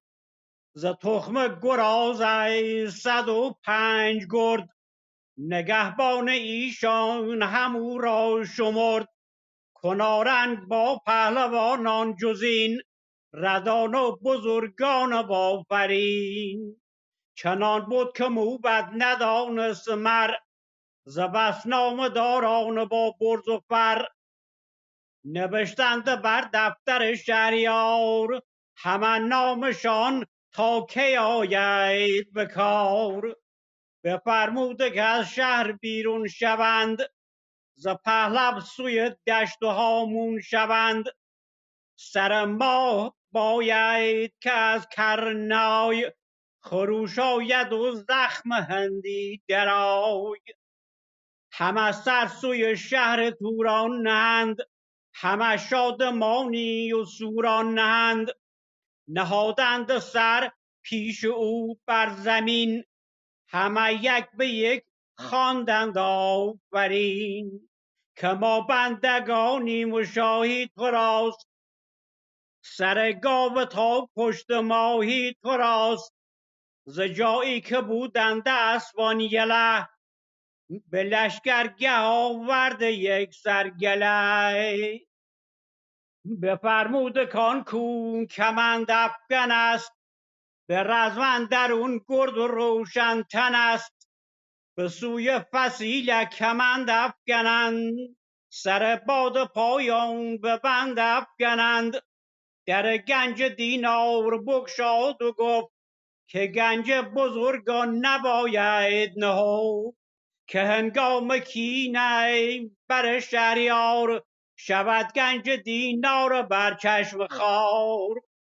به مردان همی گنج و تخت آوریم به خورشید بار درخت آوریم چرا برده باید همین روزگار که گنج از پی مردم آید به کار. سواران ایران در آن انجمن بزرگان نشسته همه تن به تن. بیاورده صد جامدی بای روم همه پیکرش گوهر و زر و بوم. همان خز و منسوج و هم زین شمار یکی جام پر گوهر شاهوار نهادند پیش سرافراز شاه چنین گفت شاه جهان با سپاه که اینت بهای سر بی بها. پلاشان دژ خیم نر ها سپاسگزارم. به به به به. درود بر شما. بسیار سپاسگزارم. این نام این پهلوانان رو و این ویژگی هاشون آدم می‌خونه احساس غرور می‌کنه.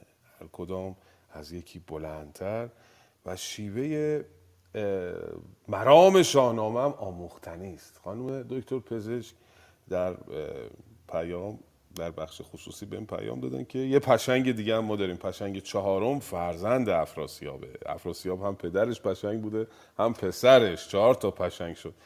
این شیوه دانشی است. این شیوه شاهنامه است که یک کسی داره یه جایی سخن میگه اشتباه می‌کنه. یواشکی بهش اگه قصد ساختن داریم یاری کردن داریم یواشی میگیم آقا اینو اشتباه کردی. ولی معمولا خب یه, یه جایی یه کسی داره سخن میگه. اگه جلوی همه بزنیم توی ذوقش این بنده خدا اون انرژی هم که داشته برای کار از دست میده. این درسی است که خانم دکتر نگار به من آموختن که اشتباهات من رو در بخش پیامهای خصوصی میگن که من خودم رو گفتم رو اصلاح بکنم. بله ما چهار پشنگ داریم تا اینجا. حالا که برگشتیم عقب یه نکترم بگم که اون بیت اول بگشتن در این نیز گردان سپر چو از خوشه بنمود خورشید چر خورشید از برج خوشه برآمد. یعنی شهریور ماه هست. سنبله. داره ماه رو به ما میگه. وضعیت فصل و ماه رو داره به ما نشان میده فردوس که این اتفاقا داره در شهریور ماه میفته. و یک پرسشی هم در بخش گپسرا دوست بزرگوارمون خانم اصولیان کردن گفتن اون بیت نخست رو در مورد همین برشمردن نام پهلوانان یه بار دیگه بخونیم. نخستین ز خویشان کاووس کی 110 سپه بد فگندند. پی یعنی 110 نفر از سپهبدان پی فکندند. نامشون رو تو اون دفتر ثبت کردن در واقع. این خانش درستش هست حالا ادامه میدیم میریم برمیگردیم به بخش معرفی پهلوانان. زخیشان شیروی هفتاد مرد که بودند گردن کشان نبرد. بر ایشان نگهدار فرهاد بود که در جنگ سندان پولاد بود. پس خاندان شیروی رو هم به ما معرفی کرد که بزرگشون مهترشون فرهاده. فرهاد رو هم بعدا زیاد در موردش خواهیم شنید. بله. بعد بعدی گرازه هست. ز تخم گرازه 105 گرد نگهبان ایشان همو را شمرد. کنارنگ با پهلوانان جزین ردان و بزرگان با آفرین چنان بود که موبد موبد ندانست مر ز بس نامداران با برز و فر. ندانست مر مر یعنی شمار. اینقدر زیاد بودن این کنارنگ ها که کنارنگ مرزداران رو میگن و به صورت عام به پهلوانان هم گفته میشه. این مرزداران و پهلوانان انقدر زیاد بودن که نمی‌شد اسمشون رو نوشت در واقع. همه شهر و دستور میده که سر ماه دیگه ما کرنای رو به صدا در میاریم و اینها باید را بیفتیم بریم به طرف توران. همه این پهلوانان سر ماه باید که از کرنای خروش آید و زخم هندی درای سر ماه چرا؟ چون روز نخست ماه روز سپندینه است روز خجسته است. اورمزد بهش میگن و اون اول ماه قراره که راه بیفتند. همه سر سوی شهر توران نهند همه شادمانی و سوران نهند. سوران هم همون جشنه دیگه. ما داریم الان توی پارسی ترکیب مثلا ختنه سوران فرض بفرمایید. یک جشنی می‌گیرن به نشانه سور. و یه بیت دیگه که ما بندگانیم و شاهان تو راست سر گاو تا پشت ماهی تو راست. سر گاو تا پشت ماهی یعنی همه چی مال توه. گاو هم یکی از برج هاست برج سور برج دومه و ماهی هم که همون برج هوته. میگه همه چیز پهلوانان آمدن پیش کیخسرو گفتن همه چیز مال توه. و حالا اینجا کیخسرو دستور میده که به سوی فسیله کمند افکنند. سر باد پایان به بند افکنند فسیله یعنی گله اسب.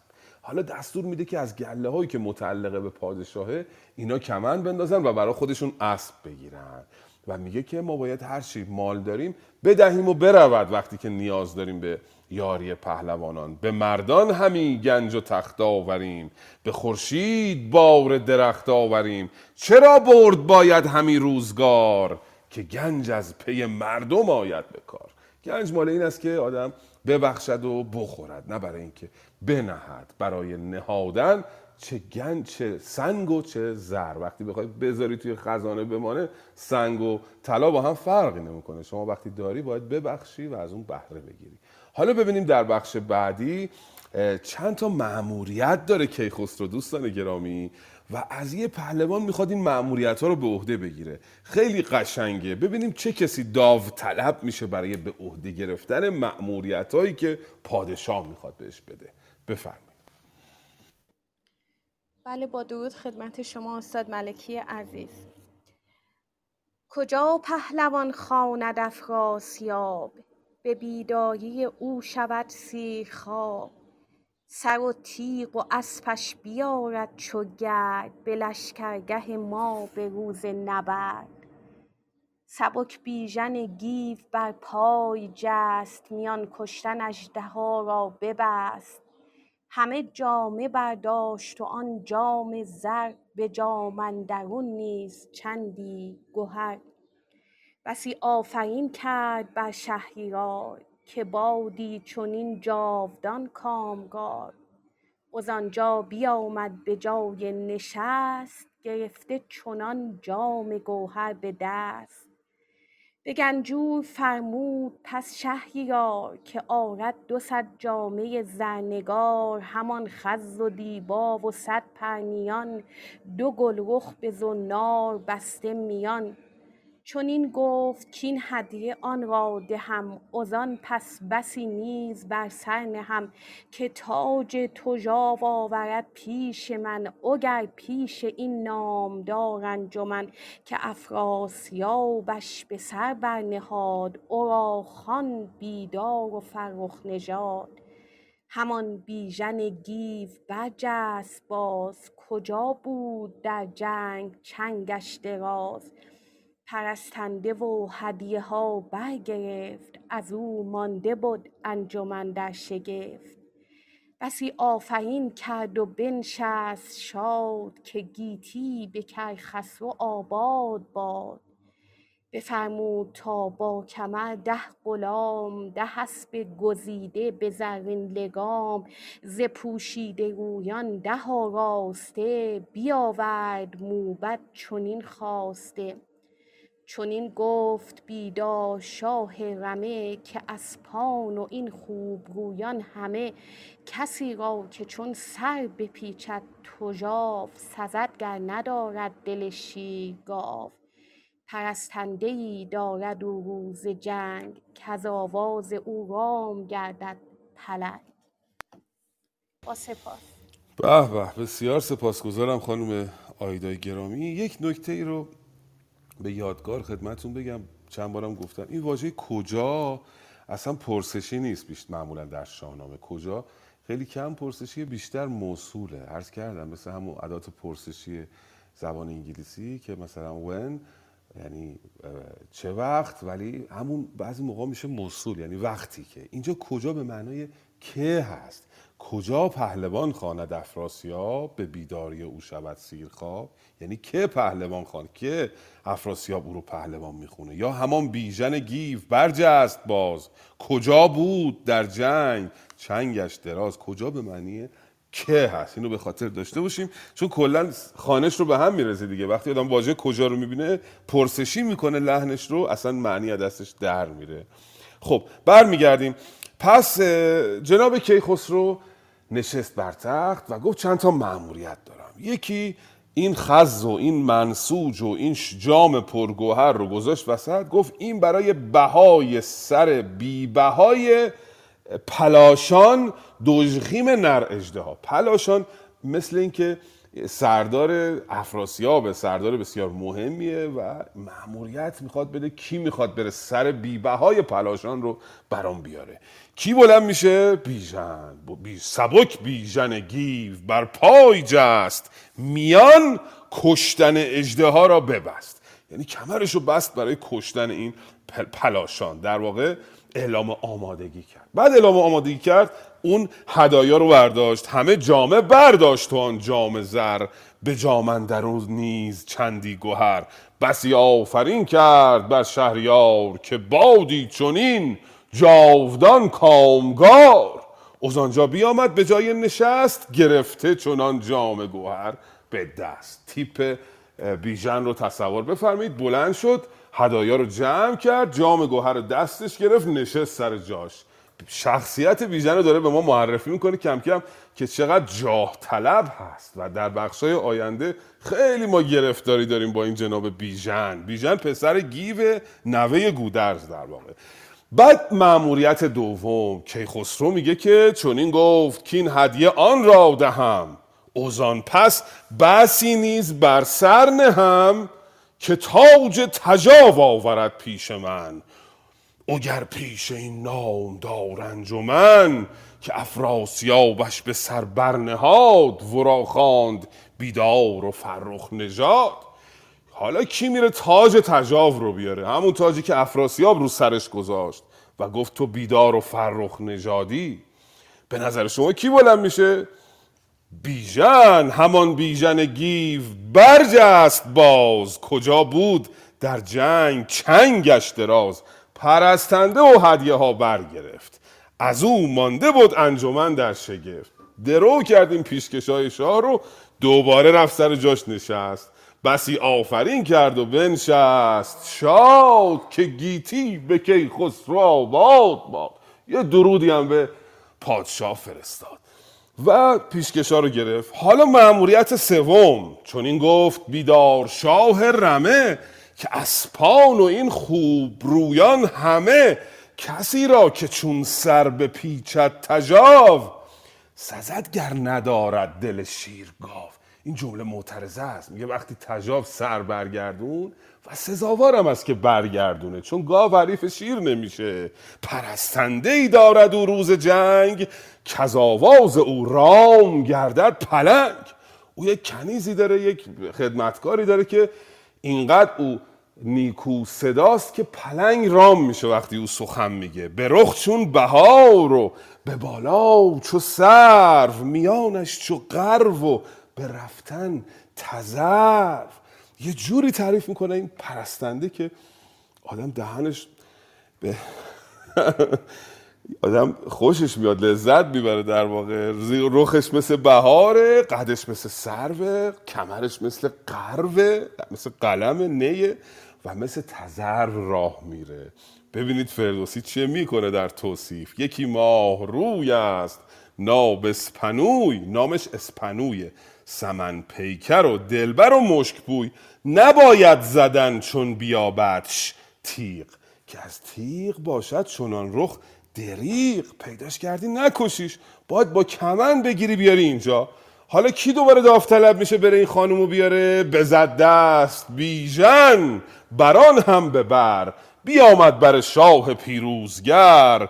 به شاه جهانبر ستایش گرفت. جهان آفرین را نیایش گرفت. باز داوطلب شد و شاه خوشحال شد کیف کرد که چنین پهلوانی در دربارش هست از او شاد شد شهریار بزرگ. چون این گفت که نامدار سترگ چو تو پهلوان یار دشمن مباد. همان جان پاک تو بیتن مباد. یه درودی هم به بیژن میفرستد.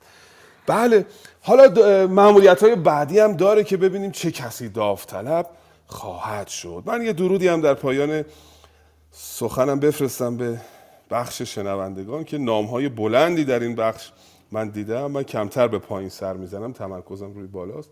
خیلی سپاسگزارم که با فروتنی همراهی می‌کنید. یک یک نام نمی‌برم که مباد نامی از قلم بیفتد و من شرمگین شوم. بفرمایید جناب امید.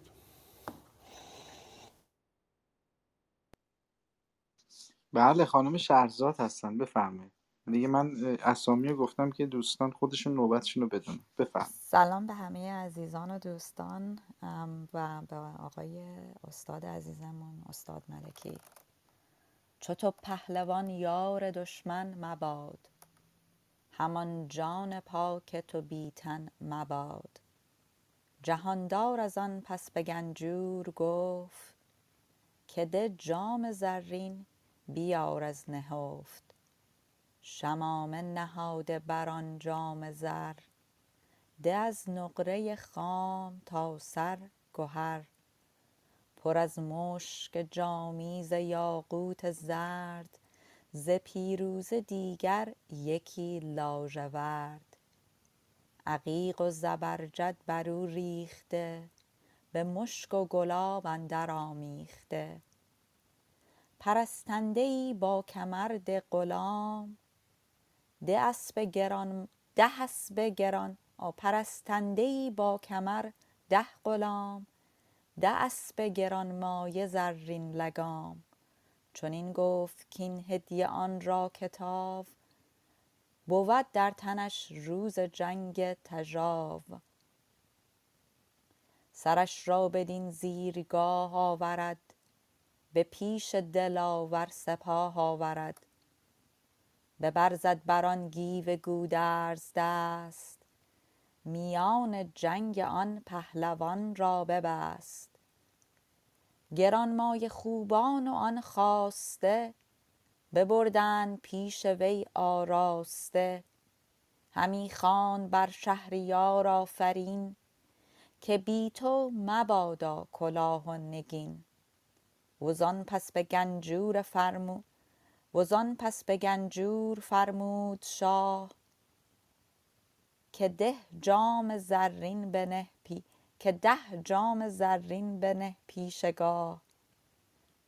بر او ریز دینار و مشک و گه بر او ریز دینار و مشک و گهر. پری روی ده با کلاه و کمر. دو صد خز و دیبای پیکر به زر. یکی خسروی افسر و ده کمر. یکی خسروی افسر و ده کمر. چن- چنین گفت کین هدیه آن را که رنج ندارد دریغ از پی نام و گنج. از ایدر شود تا سر کاسرود دهد بر روان سیاوش درود.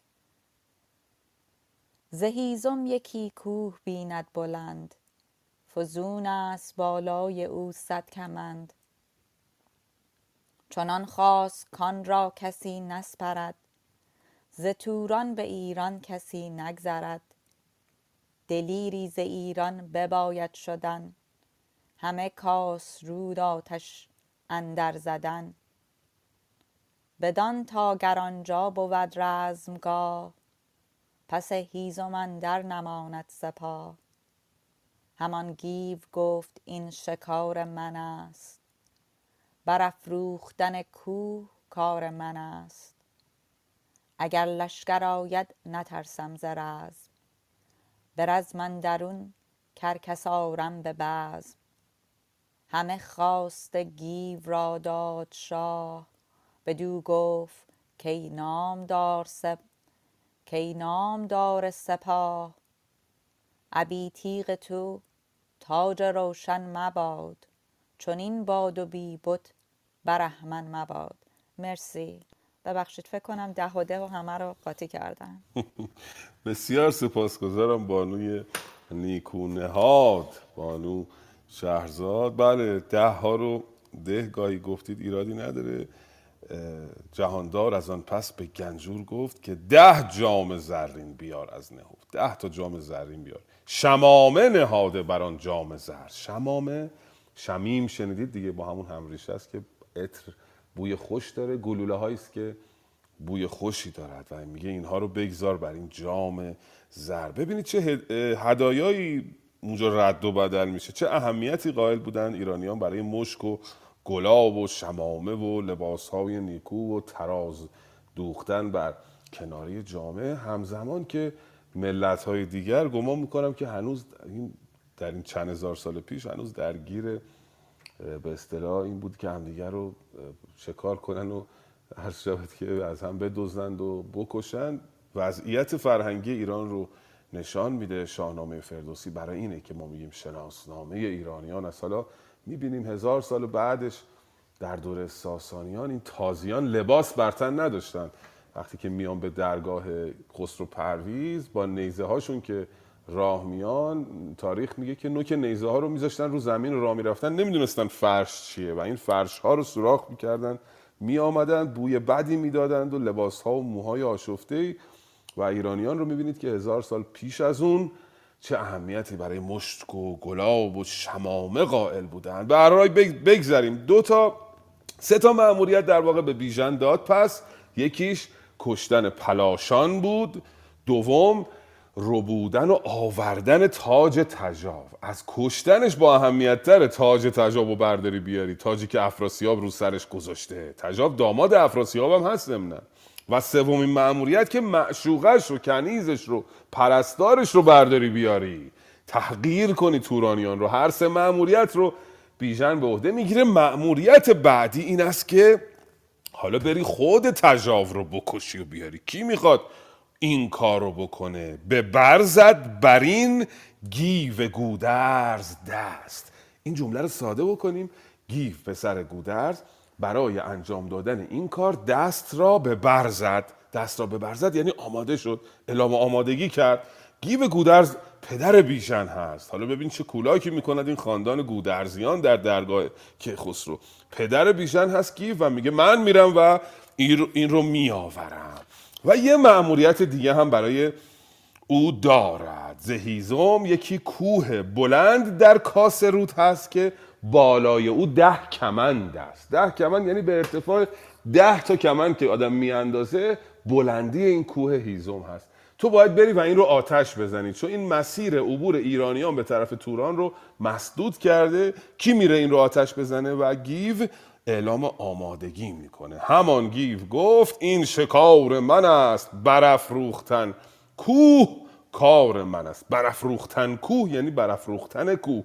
برافروختن آتش زدن این کوه هیزم کار من است. پس سه تا مأموریت رو بیژن گرفت دو تا مأموریت رو پدرش گرفت و افراسیاب درود بر اینها میفرستد و ببینیم که اینها چه خواهند کرد. یکی دو تا بخش فرعی هم داریم تو این داستان که بهش می‌رسیم. بفرمید خواهش بکنم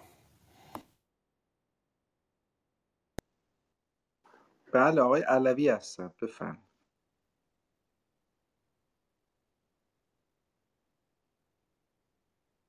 ظاهرا آقای علم هستم بفرم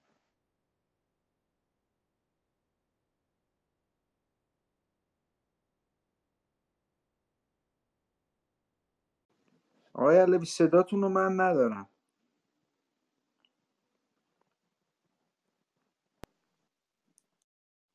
می‌خوان یه ورود و خروج کنید؟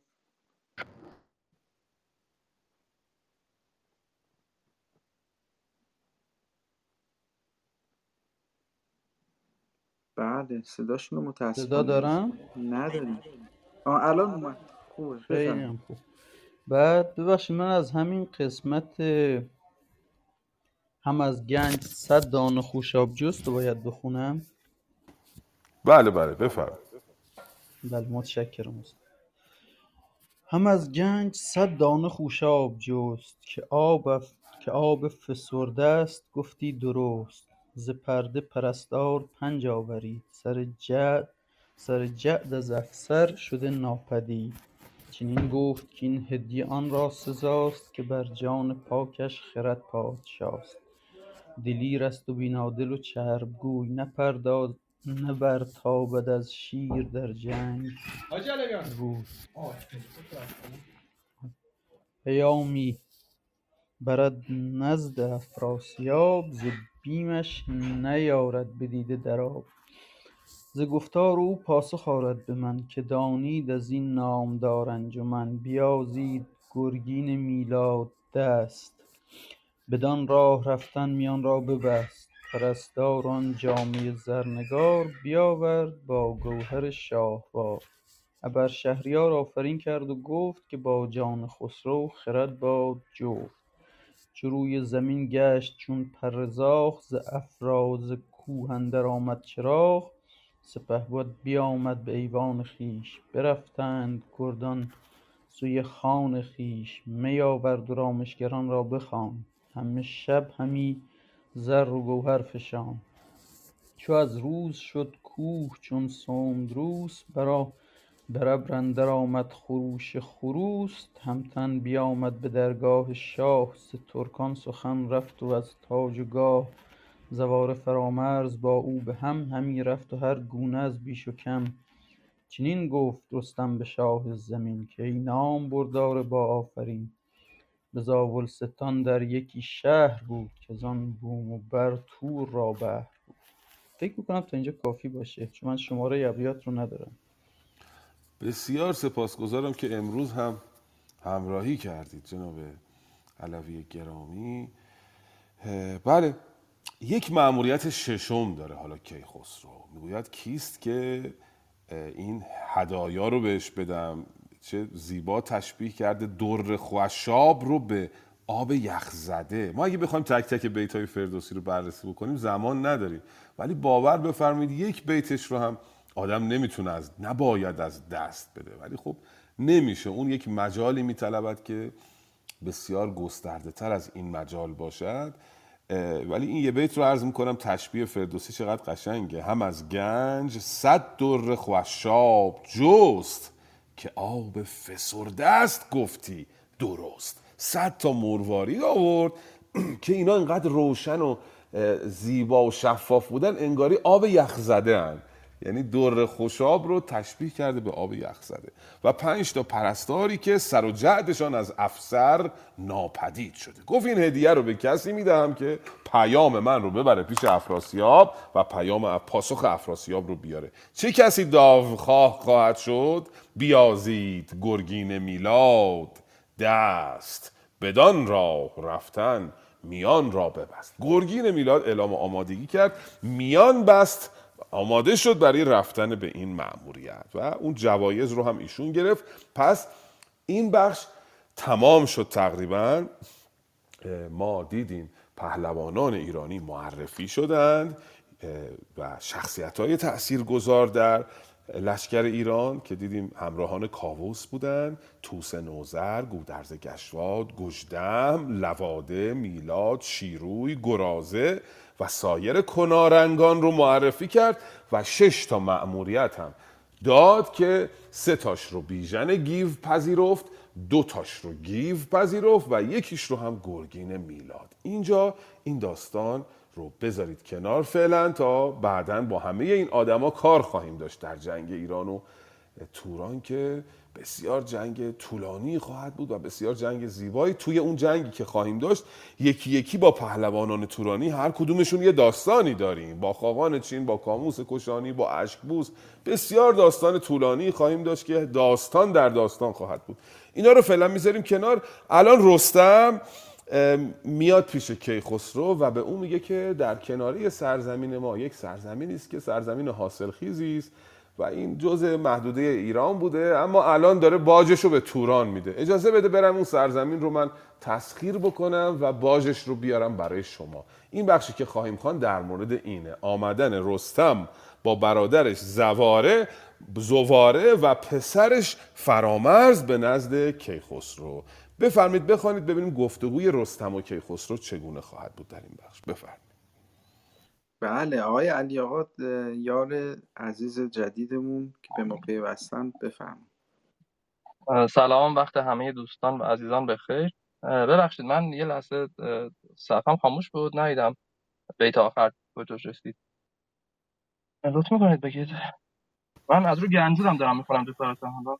از همون ف- به رستم چنین پاسخ به رستم چنین پاسخ آورد شاه میشه؟ نه به رستم چنین پاسخ. خواهد خیلی پایین تره بالاتر فرستادن کیخسرو رستم رو به سرزمین هند اگر بخونید از اونجا داستان شروع میشه. چو از روز شد کوه چون سند بله. روز. بفرم چو از روز شد کوه چون سند روز به ابرندر آمد خروش و خروز. تهمتن بیامد به درگاه شاه. ز ترکان سخن رفت و از تاج و گاه. زواره فرامرز با او به هم همی رفت هر گونه از بیش و کم. چنین گفت رستم به شاه زمین که ای نام بردار با آفرین. اینو نمی‌دونم.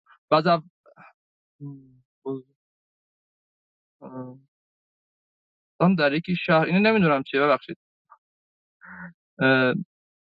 و از او اولستان در یکی شهر بود که از آن بوم و بر تور را بحر بود. منوچهر کرد آن ز ترکان تهی.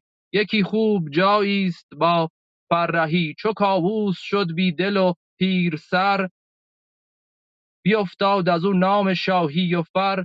همه باژ و ساوش به توران برند. سوی شاه ایران همی ننگرند.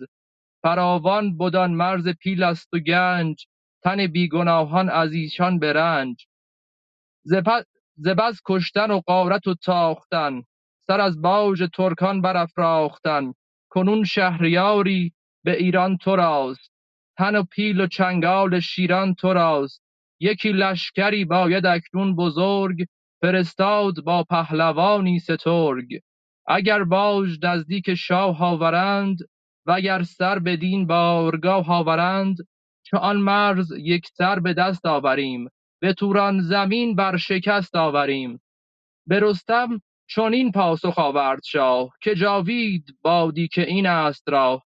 ببین تا سپه چند باید به کار تو بگزین از این لشکر نامدار زمینی که پیوسته م... که پیوسته مرز توست بهای زمین در خور ارز توست. فرامرز را ده سپاهی گران چنان چون بباید ز جنگاوران گشاده شود گر بر دست اوی به کام نهنگان رسد شست اوی. رخ پهلوان گشت از آن آبدار بسی آفرین خواند بر شهریار. بفرمود خسرو به سالار بار که خان از خورشگر کند خواستار. میاورد و رامشگران را بخواند و از آواز بلبل همی خیره ماند. سران با فرامرز و با پیلتن همی باده خوردند بر یاسمن. غریونده نای خو... خرور خرو... آه. غریونده نای و خروشنده چنگ به دست اندرون دسته بوی و رنگ. همه تازه روی و همه شاد دل ز درد و غمان گشته آزاد دل. ز هر گونه ممنون علی آقا. خیلی ممنون. ببخشید دارم شاهنامه اصلا کم خوندم. اگه اشتباه. بود ببخشید. بسیار عالی. کم خوندین اینجوری علی آقا اگر بیش خوانده بودید چه می‌کردید؟ بسیار سپاسگزارم. خورسندم که همراه انجمن شاهنامه خانی هستید. بله. بخش نخست داستان. دوباره صبح شدن و اول فردوسی میگه. برای چندمین بار ببینید. در هر بخشی یه جوری صبح شدن رو توصیف چو از روز شد کوه چون سند روز به ابرندر آمد خروش خروس. روز مثل سندروز شد مثل کهربا شد در واقع. یعنی زرد شد صبح شد و خروس خروشش به ابر رسید بلند شد. این کهربا رو اگه دیده باشین رنگش زرده زرد اول صبح رو به کهربا تشبیه کرده. تهمتن بیامد به نزدیک شاه. از ایران سخن رفت و از تاج و گاه زواره و فرامرزم با او با هم بودن اون واژه‌ای که گفتید که نمی‌دونید چیه زاولستانه. رستم به شاه میگه که به زاولستان در یکی شهر بود. یه نکته دیگه در مورد خانش شاهنامه دوستان یه تکراری بکنیم یادآوری بکنم به خودم. اینه که برای متمم ها در شاهنامه دو تا حرف اضافه داریم. یکی پیشش یکی پسش. ما الان میگیم در بزاولستان مثلا میگیم به تهران مترو هست. خب اونجا میگه به تهران در. یعنی یه دونه قبل تهران میاره یه دونه بعد تهران میاره. حرف اضافه. چند جای دیگه هم تا پایین دیدیم. میگه به توران زمین بر شکست آوریم. این یکی دیگه از اون قلقای شاهنامه است که اینا نکات اولیه شاهنامه خانیه. دو سه تا نکته است. یکی همین دو تا حرف اضافه برای یه متممه. یکی همون واژه کجایی که باید به معنی که بخوانیم. یکی همون گر هست که همه جا به معنی یا باید بخوانیم. این سه تا نکته از همه مهمتر نکات نخستین شاهنامه خانی خیلی هم مهم هست. چون اینا رو اگه رعایت نکنیم کلا معنا از دستمون در میره به حال بگذریم. به زاول ستان در یکی شهر بود که زان بوم و بر تور را بهر بود. منوچهر کردان از آن از ترکان توهی یکی خوب جای است با فرهی. یه جایی توی زاول ستان هست که قبلا دست تورانیان بود. منوچهر از تورانیان پس گرفت ولی امروز چو کاووس شد بیدل و پیر سر بیافتاد از او فر و نام و هنر همی باج و ساوش به توران برند. سوی شاه ایران همین ننگرند. کاووس که پیر شد باج و ساو این شهر رو مالیاتش رو خراجش رو می‌برن به توران میدن و پادشاه ایران رو به چیزی نمی‌گیرند. و تو اون شهر پیل و گنج زیاد هست و اذیت هم میشن مردم. به خاطر اینکه افراسیاب مدام به اونجا حمله می‌کنه اینا اذیت میشن. و الان اگر اجازه بدی ما بریم اونجا و اون شهر رو پس بگیریم. و پادشاه به ایشون همداستانی خودش رو اعلام می‌کنه. زمینی که پیوسته مرز توست نمانی چونین در خور عرض توست. نمانی یعنی نگذاری. در کاربرد گذرا ماندن در شاهنامه ما امروز میگیم من اینجا موندم. دیگه مفعول نداره این چیز فعل. ولی در زبان شاهنامه میگه این رو بمان این شمشیر رو اینجا بمان. یعنی این شمشیر رو اینجا بگذار. در کاربرد گذرا مفعول داره متعدیه. میگه زمینی که با تو همسایه است با سرزمینی تو همسایه است اگه نگذاری چنین بمونه اگه نمانی چنین در خور عرض توست در شایسته توست که نگذاری در واقع اونها دست توران بمونه. فرامرز را ده سپاهی گران چنان چون به باید ز گنجاوران جنگاوران پس به پسرت یک سپاهی بده که بره و این سرزمین رو در واقع به ما برگردونه. حالا در بخش بعدی ببینیم که چه اتفاقی خواهد افتاد. یک رژه ای رو داریم در بخش بعدی دوستان که اونم خیلی قشنگه. دوباره پهلوانان میان یکی یکی رژه میرن از جلوی کیخسرو و شمار همراهان اینا رو نشون میده وضعیت ظاهریشون رو نشون میده درفششون رو نشون میده. این خیلی بخش جالبی است. خواهش می‌کنم بفرمایید. بعد آقای احسان از پیش ما رفتن. و الان نوبت خانم تحمین است. بفرمایید.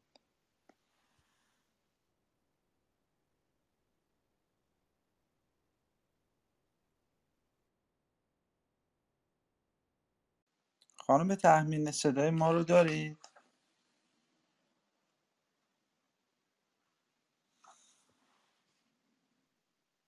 شد؟ بله بله بفرمایید. بله ببخشید. از چه بیتی باید بخونم؟ من مثل اینکه یه ذره فرق داشت با این دکتر خالقی. بیامد نشست از بر پیل شاه.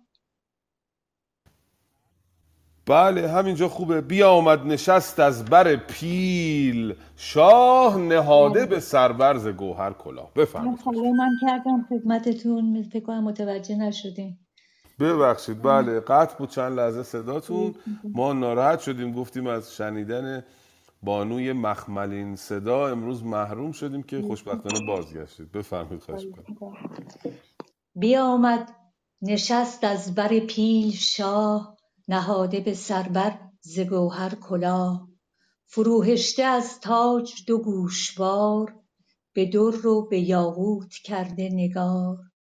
به چنگ اندرون گرزه گاوسار یکی طوق پرگوهر شاهوار بزد مهره بر کوهه زنده پیل زمین شد به کردار دریای نیل. ز تیغ و ز گرز و ز کوس و ز گرد سیه شد زمین آسمان لاژورد. تو گفتی به دام اندر است آفتاب وگر گشت خم سپهر اندر آب. همی چشم روشن عنان را ندید سپهر و ستاره جهان را ندید. ز دریای آرمیده برخاست موج سپاه اندر آمد همی فوج فوج. سراپرده بردند از ایوان به دشت سپهر از خروشیدن آسیمه گشت. همی, همی رفت شاه از بر زنده پیل یکی تخت پیروزه بر سان نیل. همی زد میان سپه پیل گام ابا زنگ زرین و زرین ستام. یکی مهره در جام بر دست شاه به کیوان رسیده خروش سپاه.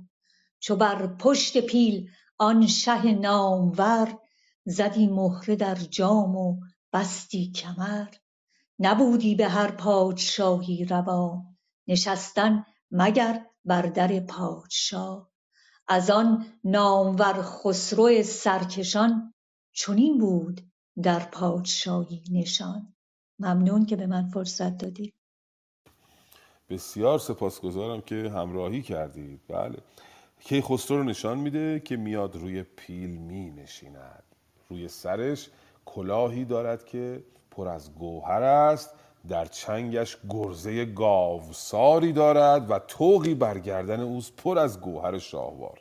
مهره را بر جام می اندازد مهره بر جام انداختن دوستان این یک ابزار جنگی بوده ساز جنگی بوده. بر پشت پیل میبستن بر کوهه پیل میبستن. یک مهره ای رو در یک جام فلزی بزرگ میانداختن. صدایی از این بر می‌خواست که نشانه حرکت اون سپاه و آغاز جنگ بوده در واقع یا آغاز اون جایی که می‌خواستن برن. و این کار رو انجام میده. ز دریای ارمنده برخاست موج. سپاهندر آمد همی فوج موج. ارمنده یعنی آرام. از این دریای آرام انگار یه موجی برخواست سپاه به راه افتاد.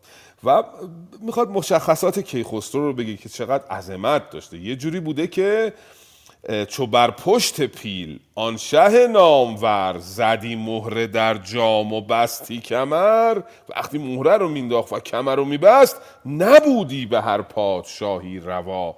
نشستن مگر بر در پادشاه. وقتی که خسرو این کارو می‌کرد دیگه روا نبود. هیچ پادشاهی بنشیند مگر بر درگاه کیخسرو. از آن نامور خسرو سرکشان چنین بود در پادشاهی نشان. بله اینطوری بود کیخسرو در واقع. داره فردوسی اینو میگه. حالا بخش بعدی دیگه رژه شروع میشه. رژه ارتش جلوی کیخسرو. حالا اینجا ابهت و شکوه ارتش ایرانی رو ببینید که می‌خواد بره به نبرد افراسیاب. بفرمید یکی یک الان نام می‌بره که میان رد میشن چه ویژگی هایی دارن و چه درن. بله. محمد جواد جان شما هستین؟ بله درود امید جان جناب ملکی و همه عزیزان. امیدوارم که جمعه خوبی داشته باشید. گفتار در برگذشتن لشکر ایران به نزدیک کیخسرو.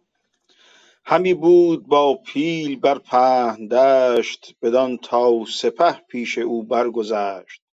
نخستین فریبرز بد پیشرو گذر کرد پیش جهاندار نو. ابا تاج و با گرز و زرین کفش پس پشت خورشید پیکر درفش. یکی باره ای برنشسته سمند به فتراک بر حلقه کرده کمند. همی رفت با باد و با برز و فر سپاهش همه غرقه در سیم و زر. بر او آفرین کرد شاه جهان که بیشی تو را باد و فر مهان. به هر کار بخت تو پیروز باد همه روزگار تو نوروز باد. به رفتن جز از تندرستی مباد. به باز آمدن باز پیروز و شاد. پس شاه گودرز کشواد بود که گیتی به رای وی آباد بود. درفش از پس پشت او شیر بود که جنگش به گرز و به شمشیر بود. به چپ همی رفت رهام نیو سوی راستش چون سرافراز گیو. پس پشت شیدوش بد با درفش زمین گشته از شیر پیکر بنفش. هزار از پس پشت او سرفراز عناندار با نیزه های دراز. یکی گرگ پیکر درفشی سیاه پس پشت گیو اندرون بود با سپاه درفش جهانجوی رهام ببر برافراخته نیزه را سر به دبر. نبیره پسر داشت هفتاد و هشت از ایشان نبد جای بر پهن پس هر یک اندر پس هر یک اندر دگرگون درفش همه با دل و تیغ و زرینه کفش تو گفتی که گیتی همه زیر اوست سر سروران زیر شمشیر اوست. چون آمد به نزدیکی تخت شاه بسی آفرین کرد بر تاج و گاه.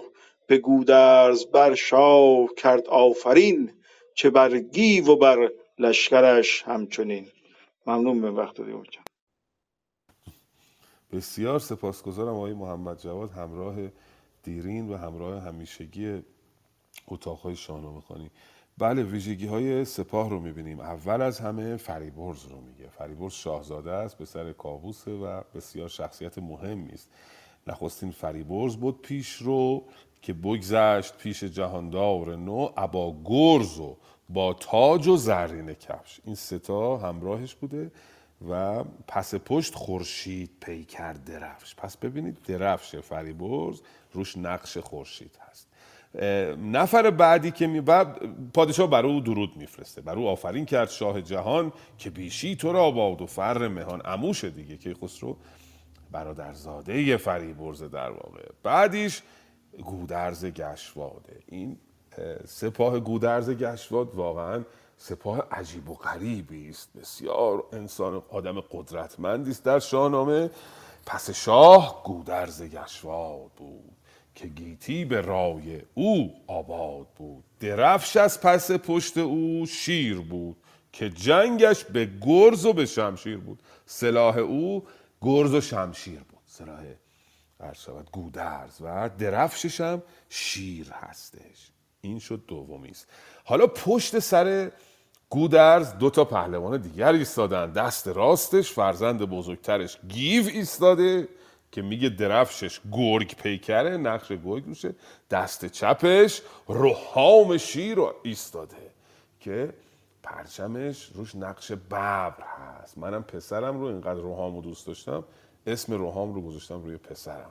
و دست چپ گودرز روحام پسرش ایستاده و پشتش شیدوش ایستاده. باز یکی دیگه از پسران گودرز. و پشت اینها هفتاد و هشت پسر و نوه گودرز ایستادن که هر یکشون نامی هن. بسیار لشکر عظیمی داره گودرز. بسیار قدرتمنده.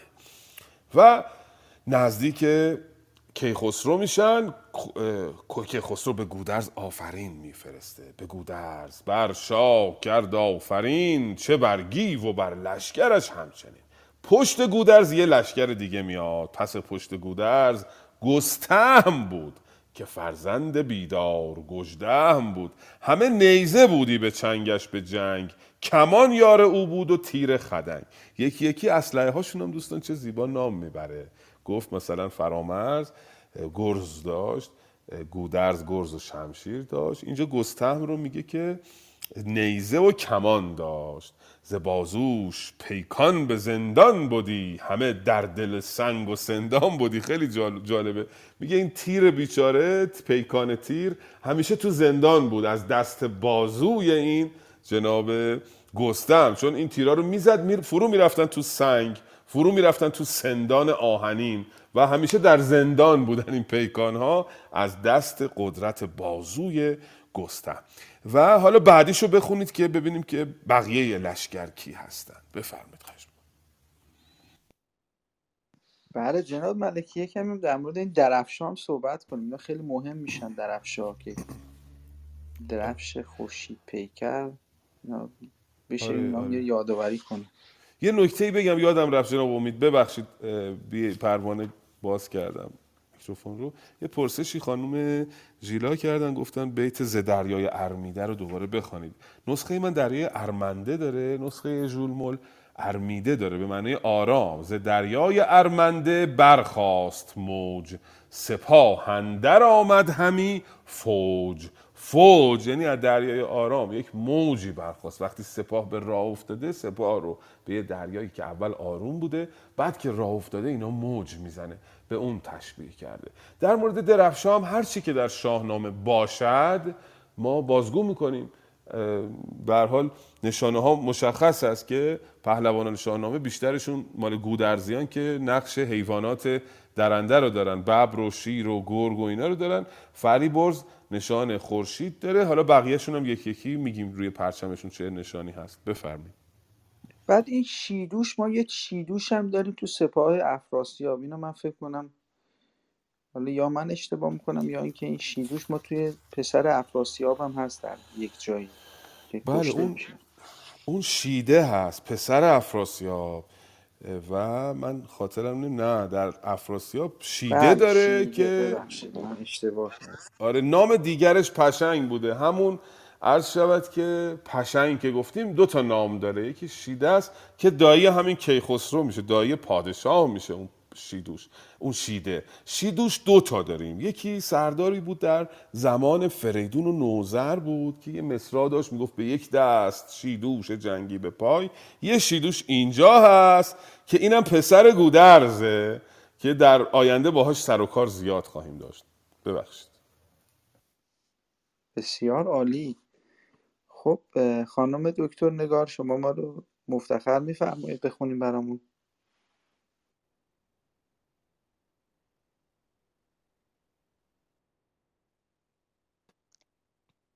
خواهش می‌کنم. سلام عرض ادب. هستم در خدمتون فقط بفرمایید چند بیت؟ بله خانم دکتر شما بفرمایید هر چقدر دوست دارید برام بخونیم می‌خوایم 15 بیت بخونیم. بله.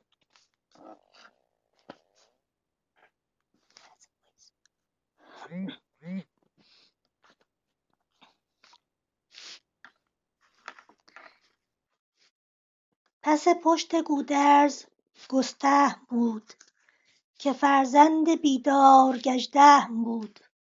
کجا تو تیز بودی به جنگش دو چنگ کمان یار او بود و تیر خدنگ. به بازوش پیکان به زندان بدی همه در دل سنگ و سندان بدی. ابا لشکری گشن و آراسته پر از گرز و شمشیر و پرخاسته یکی ماه پیکر درفش از برش به دبر اندر آورده تابان سرش.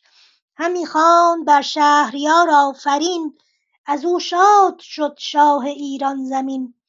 پس گستهم اشکش تیزهوش که با رای دل بود و با مغز و توش.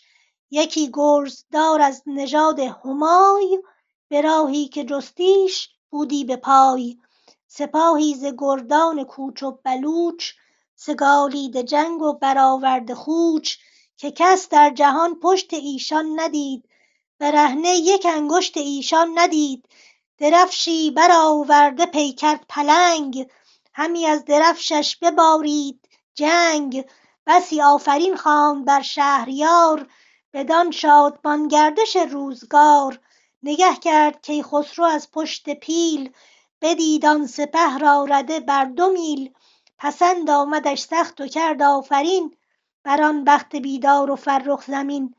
گزین ابرشهر فرهاد بود کزو لشکر خسرو آباد بود.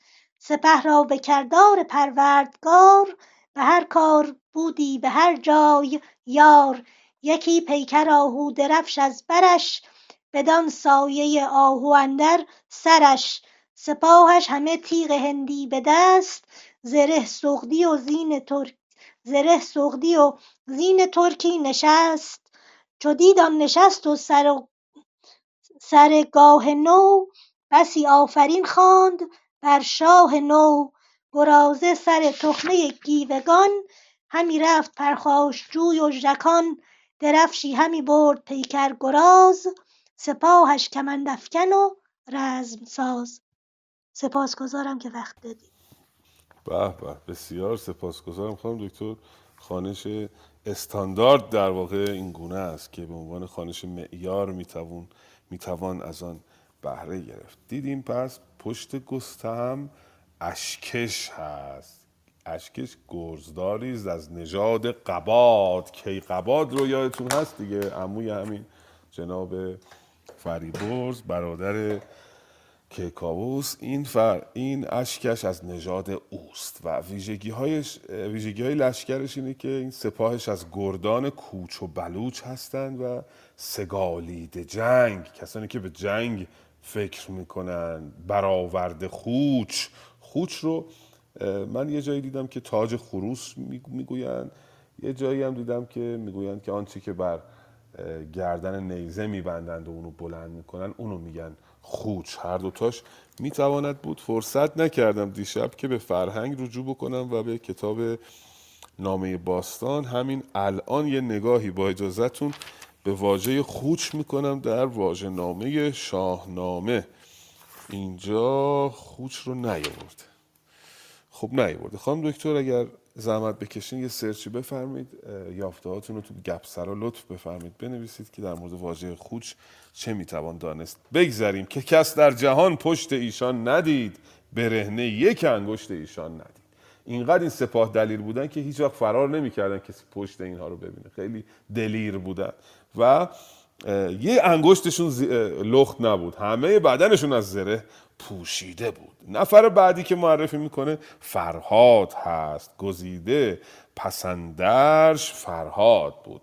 و درفش فرهاد رو معرفی می‌کنه. یکی پیکر پیکر آهو درفش از برش. بدان سایه آهو اندر سرش. روی درفشش نقش آهو داشت و ویژگی های سپاهش که چه سلاحهایی داشتن سپاهش همه تیغ هندی به دست زره سقدی و زین ترکی نشست. زرهشون زره سقدی بود زینشون زین ترکی بود شمشیرشون شمشیر هندی بود. و نفر بعدی که میاد گرازه است. گرازه سر تخمه گیوگان. همی رفت پرخاش جوی و ژکان. با خودش می ژکید و می‌رفت. توی بیهقی ژکیدن رو داریم چند جا. این جناب گرازه هست که درفشش طبیعتا پیکر گراز روش هست و سپاهش کمندفکن و رزمساز هستند. و حالا باز بخوانید پهلوان بعدی رو ببینیم که خواهد بود. بفرمایید خواهش می‌کنم. بله ما الان نوبت خانم فرهناز هست هنرمند گرامی که ما ازشون البته اجازه گرفتیم که این مینیاتور زیباشون رو بر سردر پروفایل عکس پروفایل تلگرام ادب پارسی گذاشتیم. دوستان می‌تونن این این نقاشی بسیار زیبا کار ایشونه. بفرمایید خانم فرهناز ما رو مهمان کن. سلام عرض می‌کنم خدمت شما جناب نیک جناب ملکی عزیز و همه دوستان. خیلی لطف کردید. من اتفاقا می‌خواستم تشکر کنم. بنده نوازی فرمودید اینم گذاشتید. خیلی ممنون از شما. لطف کردید. در خدمتتون هستم. چو دیدان نشست و سر گاه نو بسی آفرین خواند بر شاه نو. گرازه سر تخمه گیوگان همی رفت پرخاشجوی و ژکان. درفشی همی برد پیکر گراز سپاهش کمندافکن و رزم ساز. سواران جنگی و مردان دشت بسی آفرین کرد و اندر گذشت. از او شادمان شد که بودش پسند به زین اندرون حلقه های کمند. دمان از پسش زنگه شاوران بشد با دلیران و گندآوران درفشی پس پشت پیکر همای همی راند چون کوه رفته ز جای. درفشی پس پشت پیکر همای همی راند چون کوه رفته ز جای. هر آن کس که از شهر بغداد بود که با نیزه و تیغ پولاد بود همی برگذشتند زیر همای. سپهبد همی داشت بر پیل جای. بسی زنگه بر شاه کرد آفرین بران برز بالا و تیغ و نگین. پس او نبرده فرامرز بود که با فر و با گرز و با ارز بود. ابا پیل و کوس و سپاهی گران همه جنگجویان و گندآوران ز کشمیر و از کابل و نیمروز همه سرفرازان گیتی فروز. درفشش چو آن دلاور پدر که کس را نبودی ز رستم گذر. سری هفت همچون سر اژدها تو گفتی ز بند آمدستی رها. بیامد بسان درختی به بار بسی آفرین کرد بر شهریار. دل شاه گشت از فرامرز شاد همی کرد با او بسی پند یاد بدو گفت پرورده پیلتن. سرافراز باشد به هر انجمن. بدو گفت پرورده پیلتن سرافراز باشد به هر انجمن. تو فرزند بیداردل رستمی ز دستان سامی و از نیرمی سپاس که گوش کردید. ممنونم از لطف. بسیار سپاسگزارم. خیلی ممنونم خانم شبت که فرهناز گرامی.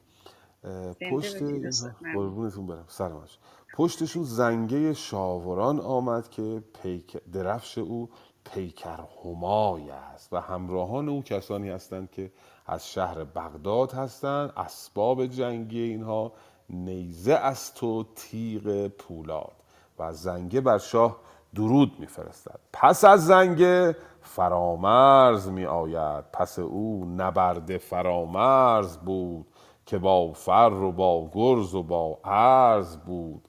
و سپاهیانش کیستند؟ طبیعتا از کسانی هستند که در کشمیر و کابل و نیمروز میزیند. چون منطقه پادشاهی رستم سرزمین نیمروز است. درفشی چو آن دلاور پدر که کس را نبودی ز رستم گذر. درفش او هم مثل رستم درفش اژدها پیکر است. یادتون هست در داستان رستم و سهراب؟ یه بار دیگه این درفش ها رو معرفی کرده. وقتی که سهراب حجیر رو می‌بره بر بلندی می‌پرسه اون درفش اژدها پیکر مال کیست حجیر نمی‌گوید که این درفش رستم است. به دروغ می‌گوید این یک پهلوان چینی است. چون در افسانه های چینی در اسطوره های چینی اژدها نقش مهمی داره. شاید به این دلیل می‌گوید که این درفش اژدها پیکر مال یک پهلوان چینی است. ولی اون درفت- درفش اژدها پیکر مال رستم بود که اکنون فرامرز هم درفشش مانند پسر مانند پدرش هست. درفش هفت سر مانند سر اژدها که هفت سر دارد. بیامد به سان درختی به بار. چه تشبیه قشنگی کرده. فرامرز درختی است که به بار نشسته. چون به حال او بار درخت رستمی است. بار درخت سامی و نریمانی و گرشاس پیست در واقع و او رو می ستاید کیخسرو. بدو گفت پرورده پیلتن سرفراز باشد به هر انجمن. و به او سرزمین هایی رو اینجا دوباره منشورش رو در واقع میبخشد. کنون سر به سر هندوستان تو راست ز قنوج تا مرز دستان تو راست. قنوج نقطه دوردستی است در هندوستان تا مرز دستان تا جایی که پادشاهی اه، زال هست اونجا تو پادشاه هستی. حالا در بخش بعدی خواهیم دید که فرامرز به هندوستان خواهد رفت تا اون بخشی رو که درش ناآرامی وجود داشته آرام بکند. در مورد اون واژه خوچ دوستان گرامی جناب سروش پیام فرستادن. همون عرض من رو تایید کردن از فرهنگ که تاج خروس رو می‌گویند و گاهی هم حریری که بر سر نیزه میبندند. خوچ گفته میشه. در بخش گپسرا خانم دکتر نگار هم همین رو دوباره تایید کردن تقریبا. و سپاسگزارم از آقای پرواز که نکته رو می‌گویند. دوست گرامی من جناب گشوادم گفتن که در کلاس تاریخ بیهقی امروز ساعت چهار هست. شرکت بکنین. گفتن شیدوش یه دونه سراغ دارن. شیدوش من دو تا سراغ دارم خودم. حالا یکیش پسر گودرز است. که همین بخش دیدیم آمد در این رژه. یه دونم پیشتر در بخش نوزر مراجعه بفرمایید. یکی از پهلوانان دوره نوزر نامش شیدوش بوده. بخوانیم بخش بعدی رو ببینیم که پس از این رژه پس از این ساندیدن در واقع چه اتفاقی خواهد افتاد؟ بفرم بله بسیار عالی. ما این قسمت سه نفر ماندن و ما این قسمت هم خیلی کوتاه. من پیشنهاد می‌کنم یک نفر از این عزیزان این قسمت رو بخونه. بعد بریم یه کمی از قبلم یه چند که همه دوستان بخونن از قسمت های که خوانده شده یه مقدار بخونیم. اون قسمت هایی که کمی در مورد شخصیت های کیخسرو گفتار اندر ارز دادن کیخسرو لشکر را اونو برای دوستان عزیزی که باقی میمونن از اون قسمت دوباره کمی از بیت 134 شروع کنیم. بخوانیم که همه دوستان فیض برده باشن به قول این طلبه ها خب علیرضا جان شما می‌خوای این قسمت رو بخون بعد آقای همایون و خانم لارا میرن. این قسمت هایی هم از اون قسمت های خونده شده دوباره می‌خوانن. نه اجازه بدید دوستان بخونن بعدش من می‌خونم. خب باشه شما بذارین پس شما اون همون قسمت های ارز دادن رو بخونید. خانم لارا بفرمایید.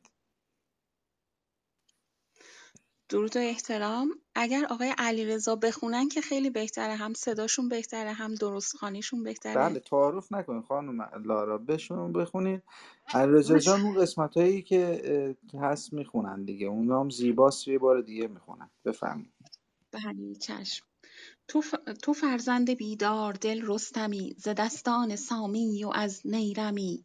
کنون سر به سر هندوستان تو راست ز قنوج تا مرز دستان تو راست. هر آن کس که با تو نجویند جنگ بر ایشان مکن روز تاریک و تنگ. به هر جایگه یار درویش باش همه راد با مردم خویش باش. ببینی ببین نیک تا دوستدار تو کیست؟ خردمند و اندوه گسار تو کیست؟ به بخشش بیارای و فردا مگوی که فردا مگر تنگی آرد به روی. تو را دادم این پادشاهی بدار به هر جای خیره مکن کارزار. مشو در جوانی خریدار گنج به بیرنج کس هیچ منمای رنج. مکن ای منی بر سرای فسوس که گه سندروس است و گه آبنوس. ز تو نام باید که ماند بلند. نگر دل نداری به گیتی نژند. مرا و تو را روز هم بگذرد. دمت چرخ گردان همی بشمرد. دلت شادمان باید و تندرست. سه دیگر ببین تا چه بایدت جست. جهان آفرین از تو خشنود باد. دل بدسگالانت پردود باد. چو بشنود پند جهاندار نو پیاده شد از باره تیزرو زمین را ببوسید و بردش نماز بتابید سر سوی راه دراز. بسی آفرین کرد بر شاه نو که اندر فزون باش چون ماه نو. تهمتن دو فرسنگ با او برفت همی مغزش از رفتن او بکفت. بیاموختش رزم و بزم و خرد همی خواست از روز رامش برد. پر از درد از آن جایگه بازگشت به سوی سراپرده آمد ز دشت. مرسی که به من وقت دادید. به به بسیار سپاسگزارم. خانم لارا بانوی کوشا که در اتاق اسکندرنامه هم مدت هاست که به استادی خانم دکتر سانهی عزیز اونجا نشست های اسکندرنامه رو برگزار می‌کنن بله اینجا دیگه فرامرز که رژه رفت که خسرو بهش نصیحت کرد. چند تا پند بهش داد که خیلی قشنگه. مشو در جوانی خریدار گنج به بیرنج کس هیچ من مای رنج. کسی که آزاری برات نداره آزارش نرسون مکن ایمنی بر سرای فسوس. در این سرای افسوس ایمن مباش و هر لحظه بدان که مرگ در انتظار انسان انسان در این سرا نمی‌تواند ایمن بود که گه سندروس است و گه آبنوس. سندروس کنایه از روشنی است. خب کهربا رنگش روشن و براغه و آبنوس سیاهه. میگه این روزگار گاهی سفید گاهی سیاهه. سندروس خیلی جاها رنگ روشن بهش تشبیه شده نور خورشید هم بهش تشبیه شده. خیلی سنگ زیبایی است اگر دیده باشید. من در کاخ کاترین یک اتاقی دیدم که از کهربا پوشیده بود. سقف و دیوار و زمینش از کهربا پوشیده بود که یک داستان خیلی مفصلی داره اون اتاق. حالا سرچ بکنید داستانش رو در میابید که زمان رو تلف نکنم. از نظر زیبایی و روشنی این کهربا و سنروس عرض می‌کنم. ز تو نام باید که ماند بلند. نگر. نگر یعنی حواست باشه. دل نداری به گیتی نژند. دنیا ارزش نداره که دل آدم نژند باشه ناراحت باشه. و به هر حال نصایح دیگه که پیداست و فرامرز بر شاه آفرین میفرسته. رستم میره که او رو به اصطلاح بدرقه بکنه و راهیش بکنه برای رفتن به جنگ به اصطلاح اون هندوستان و اون سرزمینی که از باج ایران خارج شده بودن. بفرمید بخش بعد رو. خب تمام شد این داستان آقای ملکی. ما تمام کردیم این داستان رو و می‌خوام یکم علیرضا جان برامون اون گفتار اندر ارز دادن کیخسرو لشکرها رو بخونه با اون صدای با صلابتش لذت ببریم. علیرضا جان داری اون قی- قیمت قسمت ها رو پیدا کردی؟ اه، ببخشید آقای همایون نمی‌خونن میخ- شما بخوانید آقای همایونم بعد از شما دیگه اه، قسمتی که پایانش امید جان قسمتی که گفتی بخونم اه، توی نامه باستان می‌دونی بیت چنده؟ بگشتن در این نیز گردان سپهر. من که الان چون نمی‌تونم پیدا کنم. بیت شماره چنده می‌دونی؟ بیتش توی نامه باستان آقای ملکی شاید بتونم کمکت کنم. البته ملکی می‌دونی؟ قبل از اون که اونو بگم گردان سپر گردان بعد سپر ببخشید من یعنی سپهری که سپر میگرد. بعد نه شرمنده. خواهش می‌کنم. من داشتم بخش شنو... شنوندگان نگاه می‌کردم. به خاطر همین حواسم به این گفتگو نبود.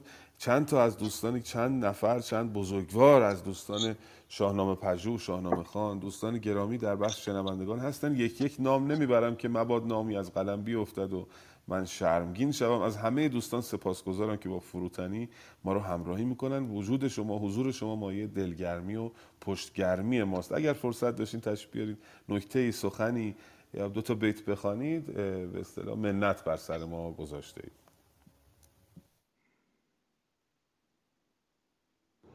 استاد ملکی می‌دونی تو نامه باستان اونجایی بله که بله. امید گفت کجاست؟ بله شمردن کیخسرو پهلوانان رو ایشون میگه صفحه آها 16 پیدا بیت 135 ممنونم. بگشتن در این نیز گردان سپهر. چو از خوشه بنمود خورشید چهر. ز پهلو همه موبدان را بخواند. سخنهای بایسته چندی براند. دو هفته در بار دادن ببست. به نوی یکی دفتر اندر شکست. بفرمود خسرو به روزی دهان که گویند نام کهان و مهان. کهان و مهان. نخستین ز خویشان کاووس کی صد و ده سپهبد فگندند پی. فریبرز پیش رو کجا بود پیوسته شاه نو؟ گزین کرد هشتاد تن نوذری همه گرزدار و همه لشکری. ز رسم سپهبد نگهدارشان که بردی به هر کار تیمارشان. که تاج کیان بود و فرزند توس خداوند گوپال و شمشیر و کوس. سه دیگر چو گودرز گشواد بود که لشکر به رای وی آباد بود. نبیره و پسر داشت هفتاد و هشت دلیران کوه و سواران دشت. فروزنده تاج و تخت کیان فرازنده اختر کاویان. چو شست و سه تخمه گژده هم بزرگان و سالارشان گستهم. ز خویشان میلاد بد صد سوار چو گرگین پیروزگر مایه ز تخم لواده چو هشتاد و پنج سواران رزم و نگهبان گنج. کجا بر ته بودی نگهدارشان؟ به رزم اندرون دست بردارشان. ممنونم. ممنونم. به به خیلی لذت بردم. جناب همایون شما ما رو مهمان صدای گرمتون بکنید که دیگه این قسمت تمام کنیم همه دوستان خوانده باشن. با سلام اطاعت. چو سی و سه مهتر ز تخم پشنگ روی که رویین بدی شاهشان روز جنگ. به روز نبرد او بدی پیش کوس نگهبان گردان و داماد تو گزین گزین ابرشهر هفتاد مرد که بودند گردن کشان نبرد. بر ایشان نگهدار فرهاد بود که در جنگ سندان پولاد بود. ز تخم گرازه صد و پنج گرد نگهدار ایشان همو را شمرد. کنارنگ با پهلوان گزین ردان و بزرگان با آفرین. چنان بد که موبد ندانست مر ز بس نامداران با برز و فر. نوشتند بر دفتر شهریار همه نامشان تا کی آید به کار. بفرمود کز شهر بیرون شوید ز پهلو سوی دشت هامون شوید سر ماه باید که از کر خروش آید و زخم هندی درای همه سر سوی جنگ توران نهید همه شادمانی و سوران نهید نهادند سر پیش او بر زمین. همه یک به یک خواندند آفرین که ما بندگانیم و شاهی تو راست. سر گاو تا برج ماهی تو راست. فسیله که بودش به جایی یله به آورد یک سر گله بفرمود کان کو کمند افکن است. به رزم اندرون گرد رویین تن است. به سوی فسیله کمند افگنید سر بادپایان به بند افگنید سپاسگزارم.